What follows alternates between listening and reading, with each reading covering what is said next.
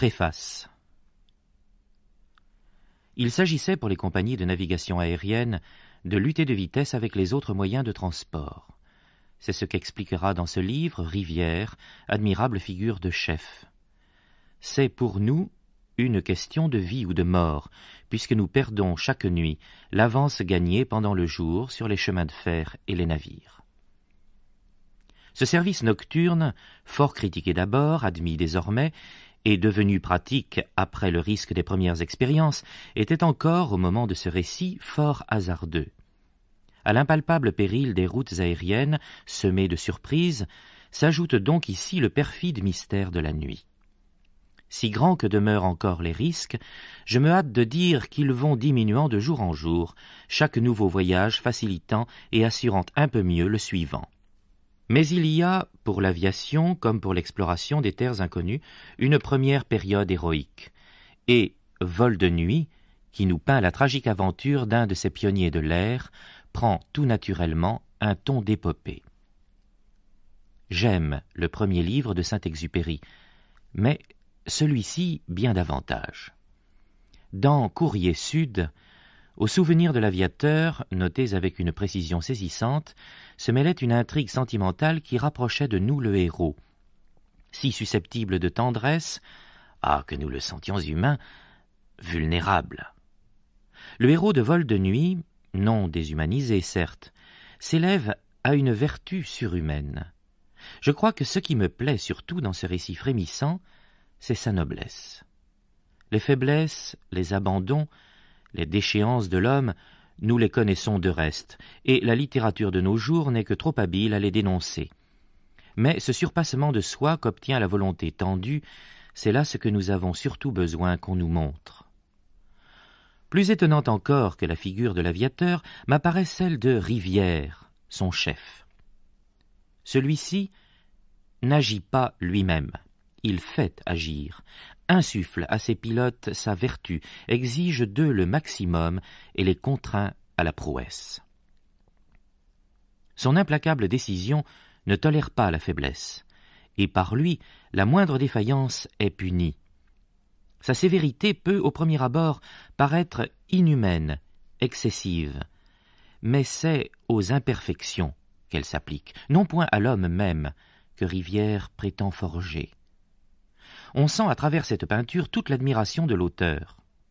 Je lui sais gré particulièrement d'éclairer cette vérité paradoxale, pour moi d'une importance psychologique considérable, que le bonheur de l'homme n'est pas dans la liberté, mais dans l'acceptation d'un devoir. Chacun des personnages de ce livre est ardemment, totalement dévoué à ce qu'il doit faire, à cette tâche périlleuse dans le seul accomplissement de laquelle il trouvera le repos du bonheur. Et l'on entrevoit bien que Rivière n'est nullement insensible. Rien de plus émouvant que le récit de la visite qu'il reçoit de la femme du disparu, et qu'il ne lui faut pas moins de courage pour donner ses ordres qu'à ses pilotes pour les exécuter. Pour se faire aimer, dira-t-il, il suffit de plaindre. Je ne plains guère, ou je le cache. Je suis surpris parfois de mon pouvoir. Et encore, aimez ce que vous commandez, mais sans le leur dire. C'est aussi que le sentiment du devoir domine Rivière, l'obscur sentiment d'un devoir plus grand que celui d'aimer. Que l'homme ne trouve point sa fin en lui-même, mais se subordonne et sacrifie à je ne sais quoi qui le domine et vit de lui. Et j'aime à retrouver ici cet obscur sentiment qui faisait dire, paradoxalement, à mon Prométhée Je n'aime pas l'homme, j'aime ce qui le dévore. C'est la source de tout héroïsme. Nous agissons, pensait Rivière, comme si quelque chose dépassait en valeur la vie humaine. Mais quoi? Et encore, il existe peut-être quelque chose d'autre à sauver, et de plus durable. Peut-être est-ce à sauver cette part de l'homme que Rivière travaille? N'en doutons pas.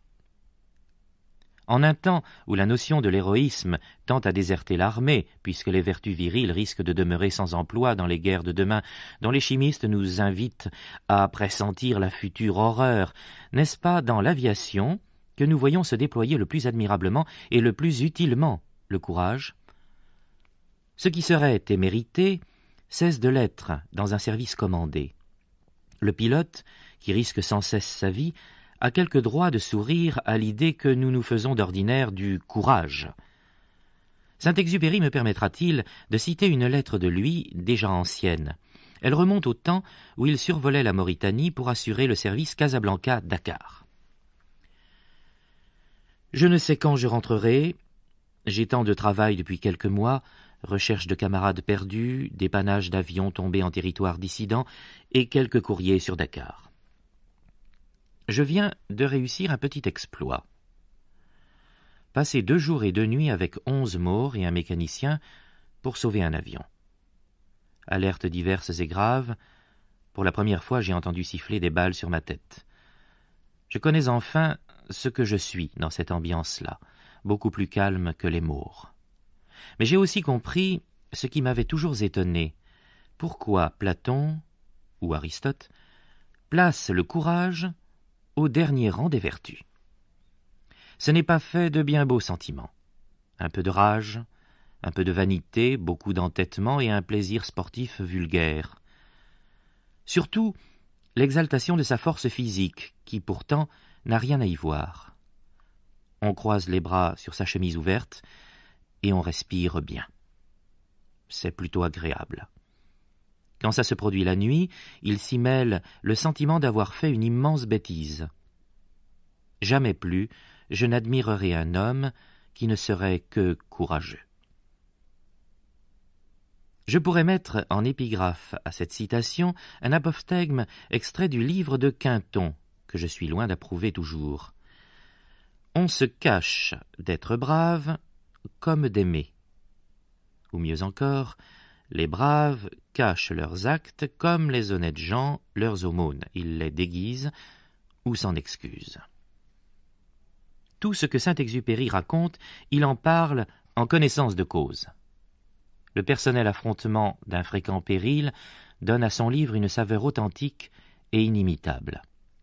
Nous avons eu de nombreux récits de guerre ou d'aventures imaginaires où l'auteur parfois faisait preuve d'un souple talent, mais qui prête à sourire aux vrais aventuriers ou combattants qui les lisent. Ce récit, dont j'admire aussi bien la valeur littéraire, a d'autre part la valeur d'un document, et ces deux qualités, si inespérément unies, donnent à vol de nuit son exceptionnelle importance. André Gide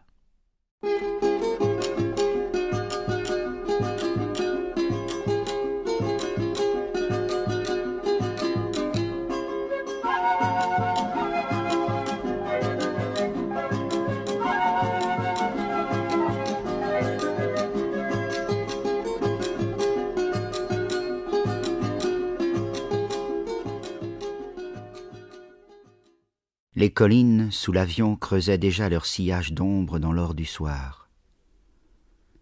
Les plaines devenaient lumineuses, mais d'une inusable lumière. Dans ce pays, elles n'en finissent pas de rendre leur or, de même qu'après l'hiver, elles n'en finissent pas de rendre leur neige. Et le pilote Fabien, qui ramenait de l'extrême sud, vers Buenos Aires, le courrier de Patagonie, reconnaissait l'approche du soir, au même signe que les eaux d'un port à ce calme, à ces rides légères qu'à peine dessinaient de tranquilles nuages. Il entrait dans une rade immense et bienheureuse. Il eût pu croire aussi, dans ce calme, faire une lente promenade, presque comme un berger. Les bergers de Patagonie vont sans se presser d'un troupeau à l'autre. Il allait d'une ville à l'autre. Il était le berger des petites villes. Toutes les deux heures, il en rencontrait qui venaient boire au bord des fleuves ou qui broutaient leurs plaines. Quelquefois, après cent kilomètres de steppes plus inhabitées que la mer, ils croisaient une ferme, perdue, et qui semblait emporter en arrière, dans une houle de prairies, sa charge de vie humaine. Alors il saluait des ailes ce navire. San Julian est en vue, nous atterrirons dans dix minutes. Le radio-navigant passait la nouvelle à tous les postes de la ligne. Sur deux mille cinq cents kilomètres, du détroit de Magellan à Buenos Aires, des escales semblables s'échelonnaient. Mais celle-ci s'ouvrait sur les frontières de la nuit. Comme en Afrique, sur le mystère, la dernière bourgade soumise. Le radio passa un papier au pilote. Il y a tant d'orages que les décharges remplissent mes écouteurs. Coucherez-vous à San Julian Fabien sourit. Le ciel était calme, comme un aquarium, et toutes les escales devant eux leur signalaient ciel pur, vent nul. Il répondit Continuerons. Mais le radio pensait que des orages s'étaient installés quelque part, comme des vers s'installent dans un fruit. La nuit serait belle et pourtant gâtée. Il lui répugnait d'entrer dans cette ombre prête à pourrir. En descendant moteur au ralenti sur San Julian, Fabien se sentit là. Tout ce qui fait douce la vie des hommes grandissait vers lui. Leurs maisons, leurs petits cafés, les arbres de leur promenade. Il était semblable à un conquérant au soir de ses conquêtes, qui se penche sur les terres de l'Empire et découvre l'humble bonheur des hommes. Fabien avait besoin de déposer les armes, de ressentir sa lourdeur et ses courbatures. On est riche aussi de ses misères, et d'être ici un homme simple qui regarde par la fenêtre une vision désormais immuable. Ce village minuscule, il l'eût accepté. Après avoir choisi, on se contente du hasard de son existence et on peut l'aimer. Il vous borne comme l'amour. Fabien eût désiré vivre ici longtemps, prendre sa part ici d'éternité. Car les petites villes où il vivait une heure et les jardins clos de vieux murs qu'il traversait lui semblaient éternels de durer en dehors de lui. Et le village montait vers l'équipage, et vers lui s'ouvrait.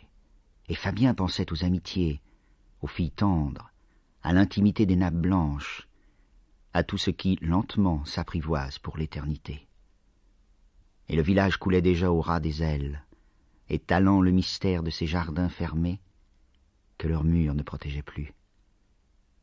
Mais Fabien, ayant atterri, sut qu'il n'avait rien vu, sinon le mouvement lent de quelques hommes parmi leurs pierres. Ce village défendait par sa seule immobilité le secret de ses passions. Ce village refusait sa douceur. Il eût fallu renoncer à l'action pour la conquérir.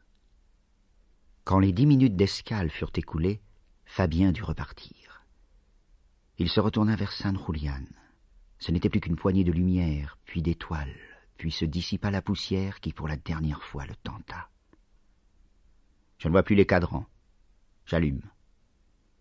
Il toucha les contacts, mais les lampes rouges de la carlingue versèrent vers les aiguilles une lumière encore si diluée dans cette lumière bleue qu'elle ne les colorait pas. Il passa les doigts devant une ampoule, ses doigts se teintèrent à peine. Trop tôt.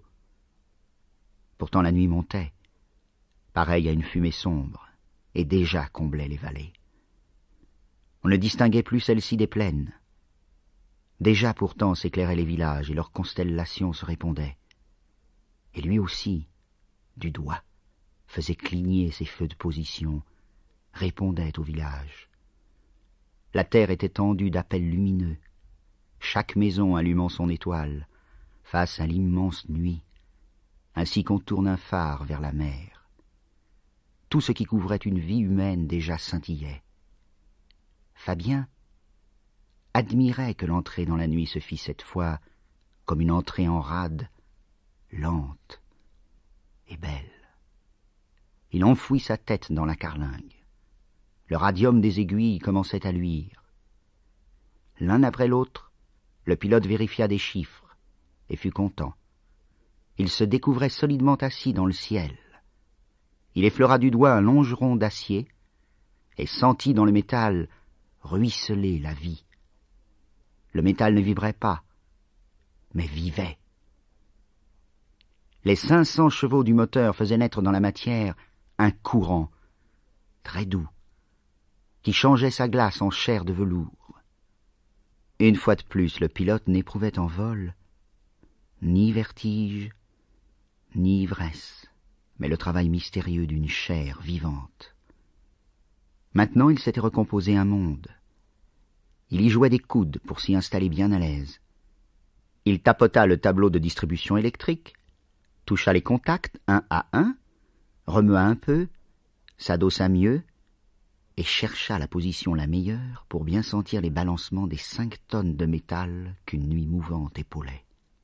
Puis il tâtonna, poussa en place sa lampe de secours, l'abandonna, la retrouva, s'assura qu'elle ne glissait pas, la quitta de nouveau pour tapoter chaque manette, les joindre à coup sûr, instruire ses doigts pour un monde d'aveugles. Puis quand ses doigts le connurent bien, il se permit d'allumer une lampe, d'orner sa carlingue d'instruments précis, et surveilla sur les cadrans seuls son entrée dans la nuit, comme une plongée. Puis comme rien ne vacillait, ni ne vibrait, ni ne tremblait, et que demeurait fixe son gyroscope, son altimètre et le régime du moteur, il s'étira un peu, appuya sa nuque au cuir du siège, et commença cette profonde méditation du vol, où l'on savoure une espérance inexplicable. Et maintenant, au cœur de la nuit, comme un veilleur, il découvre que la nuit montre l'homme. Ses appels, ses lumières, cette inquiétude, cette simple étoile dans l'ombre, l'isolement d'une maison. L'une s'éteint, c'est une maison qui se ferme sur son amour, ou sur son ennui. C'est une maison qui cesse de faire son signal au reste du monde. Ils ne savent pas ce qu'ils espèrent, ces paysans accoudés à la table devant leurs lampes. Ils ne savent pas que leur désir porte si loin dans la grande nuit qui les enferme.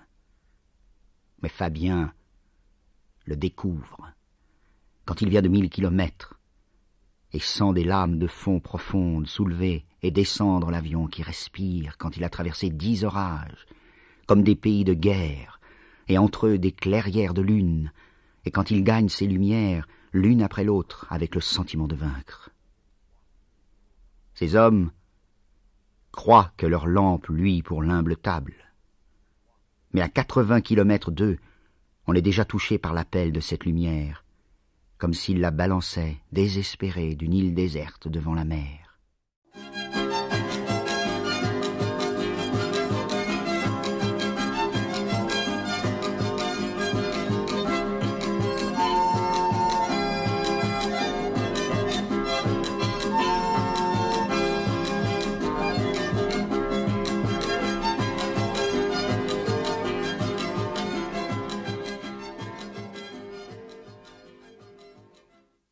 Ainsi, les trois avions postaux de la Patagonie, du Chili et du Paraguay revenaient du sud, de l'ouest et du nord vers Buenos Aires.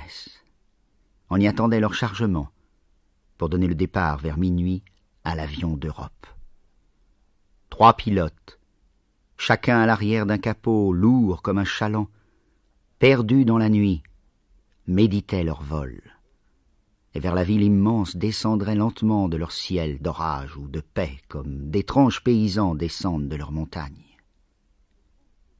Rivière, responsable du réseau entier, se promenait de long en large sur le terrain d'atterrissage de Buenos Aires. Il demeurait silencieux, car jusqu'à l'arrivée des trois avions, cette journée pour lui restait redoutable. Minute par minute, à mesure que les télégrammes lui parvenaient, Rivière avait conscience d'arracher quelque chose au sort, de réduire la part d'inconnu, et de tirer ses équipages hors de la nuit jusqu'au rivage. Un manœuvre aborda Rivière pour lui communiquer un message du poste radio. Le courrier du Chili signale qu'il aperçoit les lumières de Buenos Aires. Bien.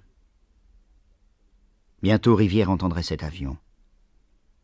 La nuit en livrait un déjà ainsi qu'une mer pleine de flux et de reflux et de mystères livre à la plage le trésor qu'elle a si longtemps ballotté. Et plus tard on recevrait d'elle les deux autres. Alors cette journée serait liquidée. Alors les équipes usées iraient dormir, remplacées par les équipes fraîches. Mais Rivière n'aurait point de repos. le courrier d'Europe, à son tour, le chargerait d'inquiétude. Il en serait toujours ainsi. Toujours. Pour la première fois, ce vieux lutteur s'étonnait de se sentir là. L'arrivée des avions ne serait jamais cette victoire qui termine une guerre et ouvre une ère de paix bien heureuse. Il n'y aurait jamais pour lui qu'un pas de fait précédant mille pas semblables. Il semblait à Rivière qu'il soulevait un poids très lourd, à bras tendus, depuis longtemps. Un effort sans repos et sans espérance. Je vieillis. Il vieillissait si dans l'action seule il ne trouvait plus sa nourriture. Il s'étonna de réfléchir sur des problèmes qu'il ne s'était jamais posés. Et pourtant, revenait contre lui, avec un murmure mélancolique, la masse des douceurs qu'il avait toujours écartées, un océan perdu. Tout cela est donc si proche. Il s'aperçut qu'il avait peu à peu repoussé vers la vieillesse, pour quand il aurait le temps, ce qui fait douce la vie des hommes. Comme si réellement on pouvait avoir le temps un jour, comme si l'on gagnait à l'extrémité de la vie cette paix bien heureuse que l'on imagine. Mais il n'y a pas de paix. Il n'y a peut-être pas de victoire. Il n'y a pas d'arrivée définitive de tous les courriers. Rivière s'arrêta devant Leroux, un vieux contremaître qui travaillait. Leroux, lui aussi, travaillait depuis quarante ans. Et le travail prenait toutes ses forces. Quand Leroux rentrait chez lui vers dix heures du soir ou minuit, ce n'était pas un autre monde qui s'offrait à lui. Ce n'était pas une évasion.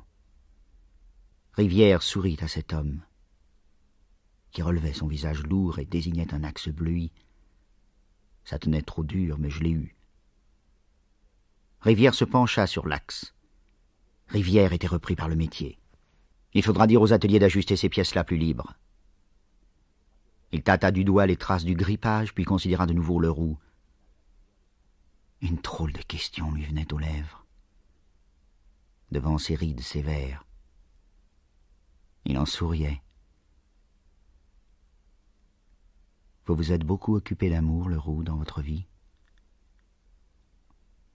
Oh, l'amour, vous savez, monsieur le directeur, vous êtes comme moi, vous n'avez jamais eu le temps? Pas bien beaucoup. Rivière écoutait le son de la voix pour connaître si la réponse était amère. Elle n'était pas amère. Cet homme éprouvait en face de sa vie passée le tranquille contentement du menuisier qui vient de polir une belle planche. Voilà, c'est fait. Voilà, pensait Rivière. Ma vie est faite. Il repoussa toutes les pensées tristes qui lui venaient de sa fatigue et se dirigea vers le hangar, car l'avion du Chili grondait.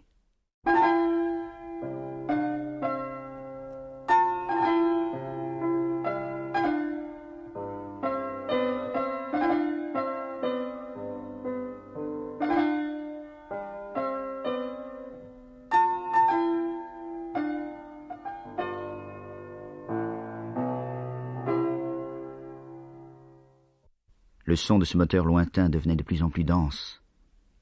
Il mûrissait. On donna les feux. Les lampes rouges du balisage dessinèrent un hangar, des pylônes de TSF, un terrain carré. On dressait une fête. Le voilà.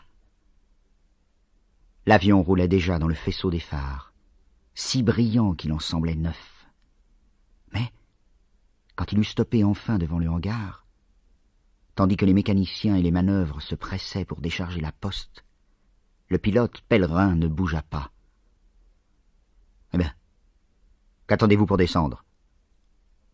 Le pilote, occupé à quelque mystérieuse besogne, ne daigna pas répondre. Probablement il écoutait encore tout le bruit du vol passer en lui. Il hochait lentement la tête, et penché en avant manipulait on ne sait quoi. Enfin il se retourna vers les chefs et les camarades, et les considéra gravement, comme sa propriété. Il semblait les compter, et les mesurer, et les peser, et il pensait qu'il les avait bien gagnés, et aussi ce hangar de fête, et ce ciment solide, Et plus loin cette ville avec son mouvement, ses femmes et sa chaleur. Il tenait ce peuple dans ses larges mains, comme des sujets, puisqu'il pouvait les toucher, les entendre et les insulter. Il pensa d'abord les insulter d'être là, tranquille, sûr de vivre, admirant la lune. Mais il fut débonnaire. Ferré à boire. Et il descendit. Il voulut raconter son voyage, si vous saviez. Jugeant sans doute en avoir assez dit, il s'en fut retirer son cuir. Quand la voiture l'emporta vers Buenos Aires en compagnie d'un inspecteur morne et de Rivière silencieux, il devint triste. C'est beau de se tirer d'affaire et de lâcher avec santé en reprenant pied de bonnes injures. Quelle joie puissante. Mais ensuite, quand on se souvient, on doute, on ne sait de quoi. La lutte dans le cyclone, ça au moins, c'est réel, c'est franc. Mais non le visage des choses, ce visage qu'elles prennent quand elles se croient seules. Il pensait, c'est tout à fait pareil à une révolte. Des visages qui pâlissent à peine, mais changent tellement. Il fit un effort pour se souvenir. Il franchissait paisible la cordillère des Andes. Les neiges de l'hiver pesaient sur elle de toute leur paix. Les neiges de l'hiver avaient fait la paix dans cette masse, comme les siècles dans les châteaux morts.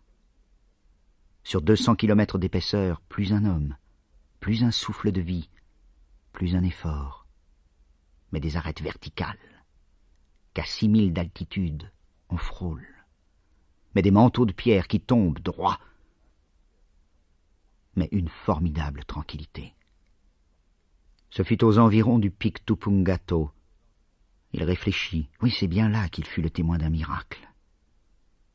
Car il n'avait d'abord rien vu, mais s'était simplement senti gêné, semblable à quelqu'un qui se croyait seul, qui n'est plus seul, que l'on regarde. Il s'était senti, trop tard et sans bien comprendre comment, entouré par de la colère. Voilà. D'où venait cette colère? À quoi devinait-il qu'elle suintait des pierres, qu'elle suintait de la neige? Car rien ne semblait venir à lui. Aucune tempête sombre n'était en marche. Mais un monde à peine différent, sur place, sortait de l'autre. Pèlerin regardait avec un serrement de cœur inexplicable ses pics, innocents, ses arêtes, ses crêtes de neige, à peine plus gris, et qui pourtant commençaient à vivre, comme un peuple. Sans avoir à lutter, il serrait les mains sur les commandes, Quelque chose se préparait qu'il ne comprenait pas. Il bandait ses muscles, telle une bête qui va sauter. Mais il ne voyait rien qui ne fût calme. Oui, calme, mais chargé d'un étrange pouvoir. Puis tout s'était aiguisé. Ses arêtes, ses pics, tout devenait aigu. On les sentait pénétrer comme des étraves, le vent dur. Et puis il lui sembla qu'elles viraient et dérivaient autour de lui, à la façon de navires géants qui s'installent pour le combat. Et puis il y eut, mêlée à l'air, une poussière. Elle montait, flottant doucement comme un voile le long des neiges. Alors, pour chercher une issue en cas de retraite nécessaire, il se retourna et trembla. Toute la cordillère, en arrière, semblait fermenter. Je suis perdu. D'un pic à l'avant jaillit la neige, un volcan de neige, puis d'un second pic un peu à droite, et tous les pics ainsi, l'un après l'autre, s'enflammèrent, comme successivement touché par quelque invisible coureur. C'est alors qu'avec les premiers remous de l'air, les montagnes autour du pilote oscillèrent. L'action violente laisse peu de traces. Il ne retrouvait plus en lui le souvenir des grands remous qu'il avait roulés. Il se rappelait seulement s'être débattu, avec rage, dans ces flammes grises, Il réfléchit. Le cyclone. Il n'y a rien. On sauve sa peau. Mais auparavant. Mais cette rencontre que l'on fait. Il pensait reconnaître entre mille un certain visage, et pourtant il l'avait déjà oublié.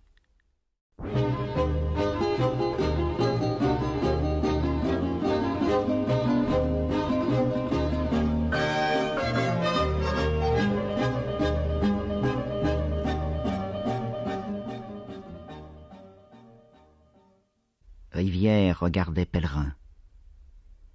Quand celui-ci descendrait de voiture dans vingt minutes, il se mêlerait à la foule, avec un sentiment de lassitude et de lourdeur. Il penserait peut-être Je suis bien fatigué. Sale métier. Et à sa femme, il avouerait quelque chose comme On est mieux ici que sur les Andes. Et pourtant tout ce à quoi les hommes tiennent si fort s'était presque détaché de lui.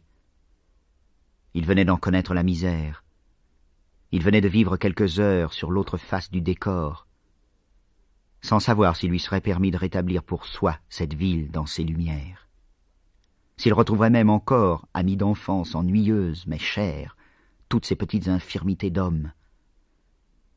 Il y a dans toute foule, pensait Rivière, des hommes que l'on ne distingue pas, et qui sont de prodigieux messagers, et sans le savoir eux-mêmes, à moins que... Rivière craignait certains admirateurs, ils ne comprenaient pas le caractère sacré de l'aventure, et leurs exclamations en faussaient le sens, diminuaient l'homme. Mais Pèlerin gardait ici toute sa grandeur d'être simplement instruit, mieux que personne, sur ce que vaut le monde entrevu sous un certain jour, et de repousser les approbations vulgaires avec un lourd dédain. Aussi Rivière le félicita-t-il.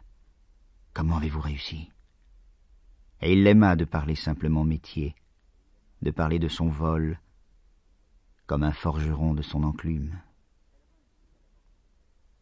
Pèlerin expliqua d'abord sa retraite coupée. Il s'excusait presque. Aussi je n'ai pas eu le choix. Ensuite il n'avait plus rien vu, la neige l'aveuglait. Mais de violents courants l'avaient sauvé en le soulevant à sept milles. J'ai dû être maintenu au ras des crêtes pendant toute la traversée. Il parla aussi du gyroscope dont il faudrait changer de place la prise d'air. La neige l'obturait. Sa forme verglas, voyez-vous. Plus tard, d'autres courants avaient culbuté Pèlerin, et vers trois milles, il ne comprenait plus comment il n'avait rien heurté encore. C'est qu'il survolait déjà la plaine. Je m'en suis aperçu tout d'un coup en débouchant dans du ciel pur. Il expliqua enfin qu'il avait eu à cet instant-là l'impression de sortir d'une caverne. Tempête aussi à Mendoza Non, j'ai atterri par ciel pur, sans vent, mais la tempête me suivait de près. Il la décrivit parce que, disait-il, tout de même c'était étrange. Le sommet se perdait très haut dans les nuages de neige, mais la base roulait sur la plaine ainsi qu'une lave noire. Une à une, les villes étaient englouties. Je n'ai jamais vu ça. Puis il se tut, saisi par quelques souvenirs. Rivière se retourna vers l'inspecteur. C'est un cyclone du Pacifique. On nous a prévenu trop tard. Ces cyclones ne dépassent jamais les Andes. On ne pouvait prévoir que celui-là poursuivrait sa marche vers l'est.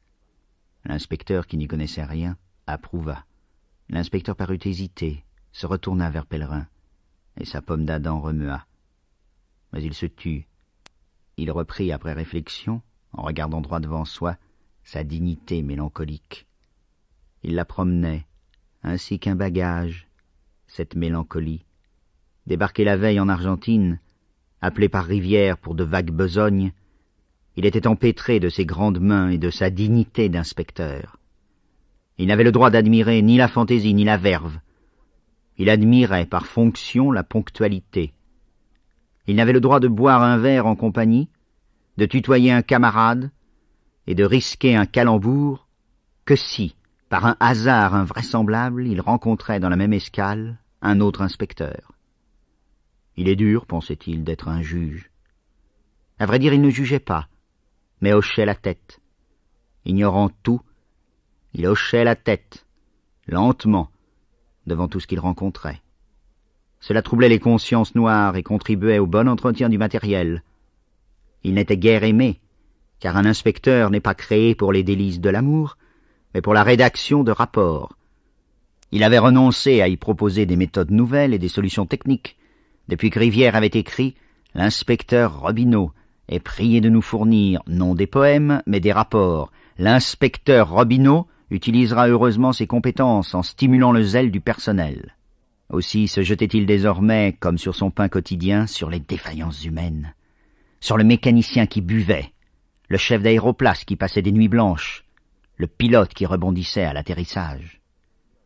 Rivière disait de lui, il n'est pas très intelligent. Aussi rend-il de grands services. Un règlement établi par Rivière était pour Rivière connaissance des hommes, mais pour Robineau n'existait plus qu'une connaissance du règlement. Robineau, pour tous les départs retardés, lui avait dit un jour Rivière, vous devez faire sauter les primes d'exactitude. Même pour les cas de force majeure? Même par brume? Même par brume. Et Robineau éprouvait une sorte de fierté d'avoir un chef si fort qu'il ne craignait pas d'être injuste. Et Robineau lui-même dirait quelque majesté d'un pouvoir aussi offensant. Vous avez donné le départ à six heures quinze, répétait-il plus tard au chef d'aéroport. Nous ne pouvons vous payer votre prime. Mais, monsieur Robineau, à cinq heures trente, on ne voyait pas à dix mètres. C'est le règlement. Mais, monsieur Robineau, nous ne pouvons pas balayer la brume. Et Robineau se retranchait dans son mystère. Il faisait partie de la direction. Seul, parmi ses totons, il comprenait comment, en châtiant les hommes, on améliorera le temps. Il ne pense rien, disait de lui Rivière. Ça lui évite de penser faux. Si un pilote cassait un appareil, ce pilote perdait sa prime de non-casse. Mais quand la panne a eu lieu sur un bois, s'était informé Robineau. Sur un bois aussi. Et Robineau se le tenait pour dit. Je regrette, disait-il plus tard au pilote avec une vive ivresse. Je regrette même infiniment, mais il fallait avoir la panne ailleurs. Mais monsieur Robineau, on ne choisit pas, c'est le règlement. Le règlement, pensait Rivière, est semblable au rite d'une religion qui semble absurde mais façonne les hommes. Il était indifférent à Rivière de paraître juste ou injuste. Peut-être ces mots-là n'avaient-ils même pas de sens pour lui. Les petits bourgeois des petites villes tournent le soir autour de leur kiosque à musique. Et Rivière pensait, juste ou injuste envers eux, ça n'a pas de sens. Il n'existe pas. L'homme était pour lui une cire vierge qu'il fallait pétrir. Il fallait donner une âme à cette matière, lui créer une volonté. Il ne pensait pas les asservir par cette dureté, mais les lancer hors d'eux-mêmes. S'il châtiait ainsi tout retard, il faisait acte d'injustice, mais il tendait vers le départ la volonté de chaque escale. Il créait cette volonté, ne permettant pas aux hommes de se réjouir d'un temps bouché comme d'une invitation au repos. Il les tenait en haleine, et l'attente humiliait secrètement jusqu'aux manœuvres les plus obscures. On profitait ainsi du premier défaut dans l'armure. Débouché au nord, en route Grâce à Rivière, sur quinze mille kilomètres, le culte du courrier primait tout. Rivière disait parfois Ces hommes-là sont heureux, parce qu'ils aiment ce qu'ils font. Et il l'aime parce que je suis dur. Il faisait peut-être souffrir, mais procurait aussi aux hommes de fortes joies. Il faut les pousser, pensait-il, vers une vie forte qui entraîne des souffrances et des joies, mais qui seule compte. Comme la voiture entrait en ville, Rivière se fit conduire au bureau de la compagnie. Robineau, resté seul avec Pèlerin, le regarda et entr'ouvrit les lèvres pour parler.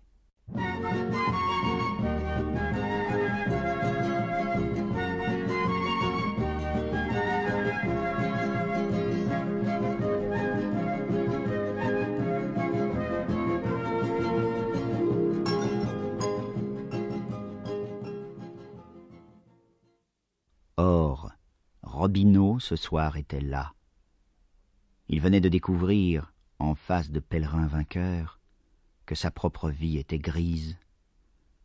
Il venait surtout de découvrir que lui, Robineau, malgré son titre d'inspecteur et son autorité, valait moins que cet homme, rompu de fatigue, tassé dans l'angle de la voiture, les yeux clos et les mains noires d'huile. Pour la première fois, Robineau admirait, il avait besoin de le dire.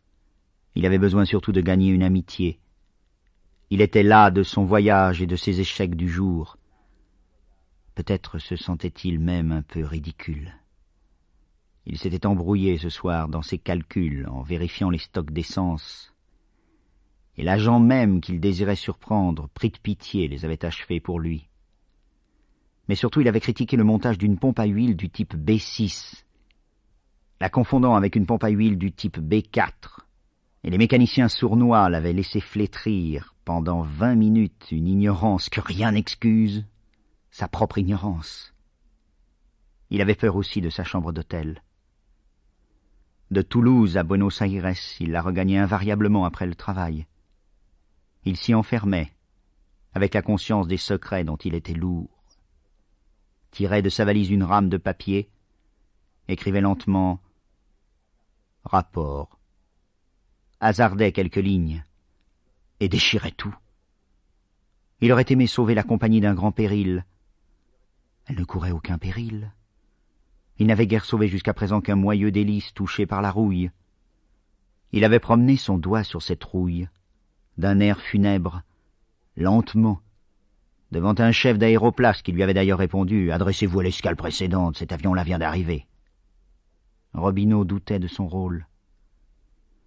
Il hasarda pour se rapprocher de Pèlerin. Voulez-vous dîner avec moi? J'ai besoin d'un peu de conversation, mon métier est quelquefois dur.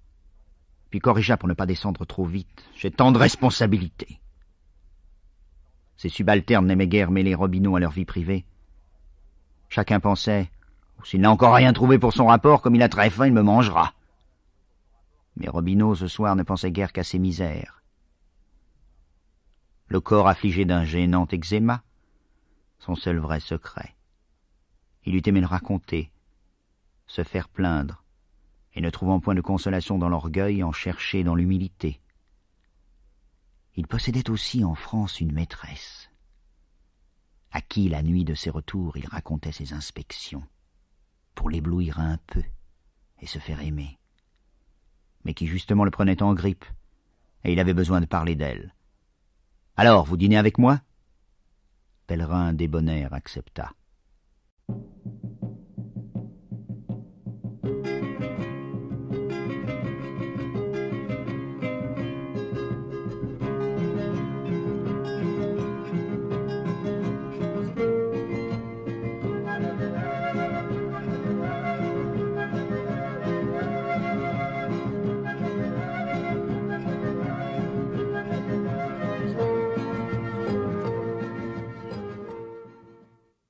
Les secrétaires somnolaient dans les bureaux de Buenos Aires quand Rivière entra.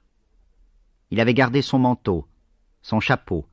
Il ressemblait toujours à un éternel voyageur, et passait presque inaperçu, tant sa petite taille déplaçait peu d'air, tant ses cheveux gris et ses vêtements anonymes s'adaptaient à tous les décors. Et pourtant un zèle anima les hommes. Les secrétaires s'émurent. Le chef de bureau compulsa d'urgence les derniers papiers. Les machines à écrire cliquetèrent. Le téléphoniste plantait ses fiches dans le standard et notait sur un livre épais les télégrammes. Rivière s'assit et lut. Après l'épreuve du Chili, il relisait l'histoire d'un jour heureux, où les choses s'ordonnent d'elles-mêmes, où les messages dont se délivrent l'un après l'autre les aéroports franchis sont de sobres bulletins de victoire. Le courrier de Patagonie lui aussi progressait vite. On était en avance sur l'horaire, car les vents poussaient du sud vers le nord leur grande houle favorable. Passez-moi les messages météo. Chaque aéroport vantait son temps clair, son ciel transparent, sa bonne brise. Un soir doré avait habillé l'Amérique. Rivière se réjouit du zèle des choses. Maintenant ce courrier luttait quelque part dans l'aventure de la nuit, mais avec les meilleures chances. Rivière repoussa le cahier, ça va, et sortit jeter un coup d'œil sur les services veilleur de nuit qui veillait sur la moitié du monde. Devant une fenêtre ouverte, il s'arrêta et comprit la nuit. Elle contenait Buenos Aires, mais aussi, comme une vaste nef, l'Amérique. Il ne s'étonna pas de ce sentiment de grandeur. Le ciel de Santiago du Chili, un ciel étranger, mais une fois le courrier en marche vers Santiago du Chili, on vivait, d'un bout à l'autre de la ligne, sous la même voûte profonde. Cet autre courrier, maintenant, dont on guettait la voix dans les écouteurs de TSF, les pêcheurs de Patagonie envoyaient luire les feux de bord. Cette inquiétude d'un avion en vol quand elle pesait sur Rivière pesait aussi sur les capitales et les provinces avec le grondement du moteur. Heureux de cette nuit bien dégagée, il se souvenait de nuits de désordre, où l'avion lui semblait dangereusement enfoncé et si difficile à secourir. On suivait du poste radio de Buenos Aires sa plainte mêlée au grésillement des orages. Sous cette gangue sourde, l'or de l'onde musicale se perdait. Quelle détresse dans le champ mineur d'un courrier jeté en flèche aveugle vers les obstacles de la nuit. Rivière pensa que la place d'un inspecteur une nuit de veille est au bureau. Faites-moi chercher Robineau. Robineau était sur le point de faire d'un pilote son ami. Il avait à l'hôtel devant lui déballé sa valise, elle livrait ces menus objets par quoi les inspecteurs se rapprochent du reste des hommes. Quelques chemises de mauvais goût, un nécessaire de toilette, puis une photographie de femme maigre que l'inspecteur piqua au mur. Il faisait ainsi à Pèlerin l'humble confession de ses besoins, de ses tendresses, de ses regrets. Alignant dans un ordre misérable ses trésors, il étalait devant le pilote sa misère, un eczéma moral. Il montrait sa prison, mais pour Robineau, comme pour tous les hommes, existait une petite lumière. Il avait éprouvé une grande douceur en tirant du fond de sa valise, précieusement enveloppé, un petit sac. Il l'avait tapoté longtemps sans rien dire. Puis, desserrant enfin les mains, j'ai ramené ça du Sahara. L'inspecteur avait rougi d'oser une telle confidence. Il était consolé de ses déboires et de son infortune conjugale, et de toute cette grise vérité, par de petits cailloux noirâtres qui ouvraient une porte sur le mystère. Rougissant un peu plus, on trouve les mêmes au Brésil. Les pèlerins avaient tapoté l'épaule d'un inspecteur qui se penchait sur l'Atlantide. Par pudeur, Pèlerin avait demandé « Vous aimez la géologie ?»« C'est ma passion. » Seul, dans la vie, avaient été douces pour lui les pierres. Robineau, quand on l'appela, fut triste mais redevint digne. Je dois vous quitter, monsieur Rivière a besoin de moi pour quelques décisions graves. Quand Robineau pénétra au bureau, Rivière l'avait oublié. Il méditait devant une carte murale, où s'inscrivait en rouge le réseau de la compagnie. L'inspecteur attendait ses ordres. Après de longues minutes, Rivière, sans détourner la tête, lui demanda « Que pensez-vous de cette carte, Robineau ?» Il posait parfois des rébus en sortant d'un songe. Cette carte, monsieur le directeur L'inspecteur, à vrai dire, n'en pensait rien. Mais fixant la carte d'un air sévère, il inspectait en gros l'Europe et l'Amérique. Rivière, d'ailleurs, poursuivait sans lui en faire part ses méditations. Le visage de ce réseau est beau, mais dur. Il nous a coûté beaucoup d'hommes, de jeunes hommes. Il s'impose ici, avec l'autorité des choses bâties, mais combien de problèmes il pose. Cependant le but pour Rivière dominait tout. Robineau, debout auprès de lui, fixant toujours droit devant soi la carte, peu à peu se redressait. De la part de Rivière, il n'espérait aucun apitoiement. Il avait une fois tenté sa chance en avouant sa vie gâchée par sa ridicule infirmité et Rivière lui avait répondu par une boutade. Si ça vous empêche de dormir, ça stimulera votre activité. Ce n'était qu'une demi-boutade. Rivière avait coutume d'affirmer Si les insomnies d'un musicien lui font créer de belles œuvres, ce sont de belles insomnies. Un jour, il lui avait désigné le roux. Regardez-moi ça comme c'est beau, cette laideur qui repousse l'amour. Tout ce que le roux avait de grand, il le devait peut-être à cette disgrâce qui avait réduit sa vie à celle du métier. Vous êtes très lié avec Pèlerin Oh, je ne vous le reproche pas. Rivière fit demi-tour, et la tête penchée, marchant à petits pas, il entraînait avec lui Robineau. Un sourire triste lui vint aux lèvres que Robineau ne comprit pas. Seulement, seulement vous êtes le chef? Oui, fit Robineau. Rivière pensa qu'ainsi, chaque nuit, une action se nouait dans le ciel, comme un drame. Un fléchissement des volontés pouvait entraîner une défaite, on aurait peut-être à lutter beaucoup d'ici le jour. Vous devez rester dans votre rôle. Rivière pesait ces mots. Vous commanderez peut-être à ce pilote la nuit prochaine un départ dangereux. Il devra obéir. Oui, Vous disposez presque de la vie des hommes, et d'hommes qui valent mieux que vous. Il parut hésiter.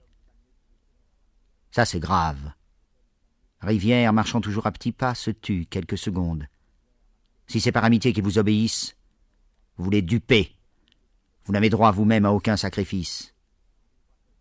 Non, bien sûr. Et s'ils croient que votre amitié leur épargnera certaines corvées, vous les dupez aussi. Il faudra bien qu'ils obéissent. Asseyez-vous là. Rivière, doucement, de la main, poussait Robineau vers son bureau. Je vais vous mettre à votre place, Robineau. Si vous êtes là, ce n'est pas à ces hommes de vous soutenir. Vous êtes le chef. Votre faiblesse est ridicule. Écrivez. Je, je... Écrivez. L'inspecteur Robineau inflige au pilote pèlerin telle sanction pour tel motif. Vous trouverez un motif quelconque. Monsieur le directeur, faites comme si vous me compreniez, Robineau. Aimez ceux que vous commandez, mais sans le leur dire. Robineau, de nouveau, avec zèle, ferait nettoyer les moyeux d'hélice. Un terrain de secours communiqua par TSF avion en vue. Avion signal baisse de régime, va atterrir. On perdrait sans doute une demi-heure.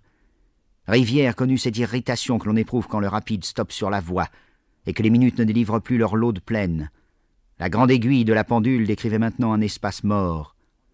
Tant d'événements auraient pu tenir dans cette ouverture de compas.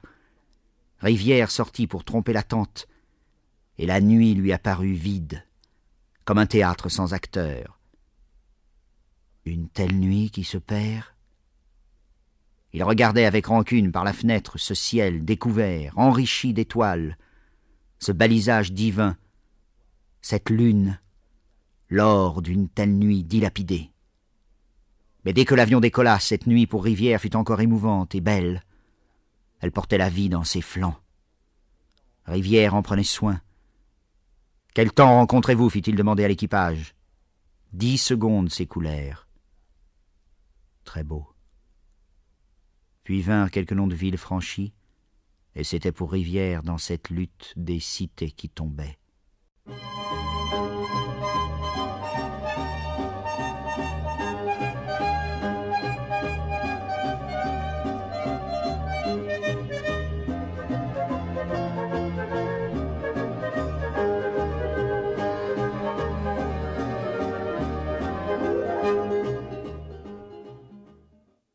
Le radio navigant du courrier de Patagonie, une heure plus tard, se sentit soulever doucement, comme par une épaule. Il regarda autour de lui. Des nuages lourds éteignaient les étoiles. Il se pencha vers le sol. Il cherchait les lumières des villages, pareilles à celles de vers luisants cachés dans l'herbe, mais rien ne brillait dans cette herbe noire. Il se sentit maussade, entrevoyant une nuit difficile. Marche, contre-marche, territoire gagné qu'il faut rendre, il ne comprenait pas la tactique du pilote. Il lui semblait que l'on se heurterait plus loin à l'épaisseur de la nuit, comme à un mur. Maintenant, il apercevait en face d'eux un miroitement imperceptible au ras de l'horizon, une lueur de forge. Le radio toucha l'épaule de Fabien, mais celui-ci ne bougea pas. Les premiers remous de l'orage lointain attaquaient l'avion. Doucement soulevés, les masses métalliques pesaient contre la chair même du radio, puis semblaient s'évanouir, se fondre, et dans la nuit, pendant quelques secondes, il flotta seul. Alors, il se cramponna des deux mains au longeron d'acier. Et comme il n'apercevait plus rien du monde que l'ampoule rouge de la carlingue, il frissonna de se sentir descendre au cœur de la nuit, sans secours, sous la seule protection d'une petite lampe de mineur. Il n'osa pas déranger le pilote pour connaître ce qu'il déciderait, et les mains serrées sur l'acier, inclinées en avant vers lui, il regardait cette nuque sombre. Une tête et des épaules immobiles émergeaient seules de la faible clarté. Ce corps n'était qu'une masse sombre, appuyée un peu vers la gauche, le visage face à l'orage, lavé sans doute par chaque lueur. Mais le radio ne voyait rien de ce visage. Tout ce qui s'y pressait de sentiments pour affronter une tempête, cette moue, cette volonté, cette colère, tout ce qui s'échangeait d'essentiel entre ce visage pâle et là-bas ces courtes lueurs restait pour lui impénétrable. Il devinait pourtant la puissance ramassée dans l'immobilité de cette ombre, et il l'aimait. Elle l'emportait sans doute vers l'orage, mais aussi elle le couvrait. Sans doute ses mains, fermées sur les commandes, pesaient déjà sur la tempête, comme sur la nuque d'une bête, mais les épaules pleines de force demeuraient immobiles, et l'on sentait là une profonde réserve. Le radio pensa qu'après tout le pilote était responsable, et maintenant il savourait, entraîné en croupe dans ce galop vers l'incendie, ce que cette forme sombre, là, devant lui, exprimait de matériel et de pesant, ce qu'elle exprimait de durable. À gauche, faible comme un phare à éclipse, un foyer nouveau s'éclaira. Le radio amorça un geste pour toucher l'épaule de Fabien, le prévenir, mais il le vit tourner lentement la tête et tenir son visage quelques secondes face à ce nouvel ennemi, puis lentement reprendre la position primitive. Ses épaules toujours immobiles, cette nuque appuyée au cuir.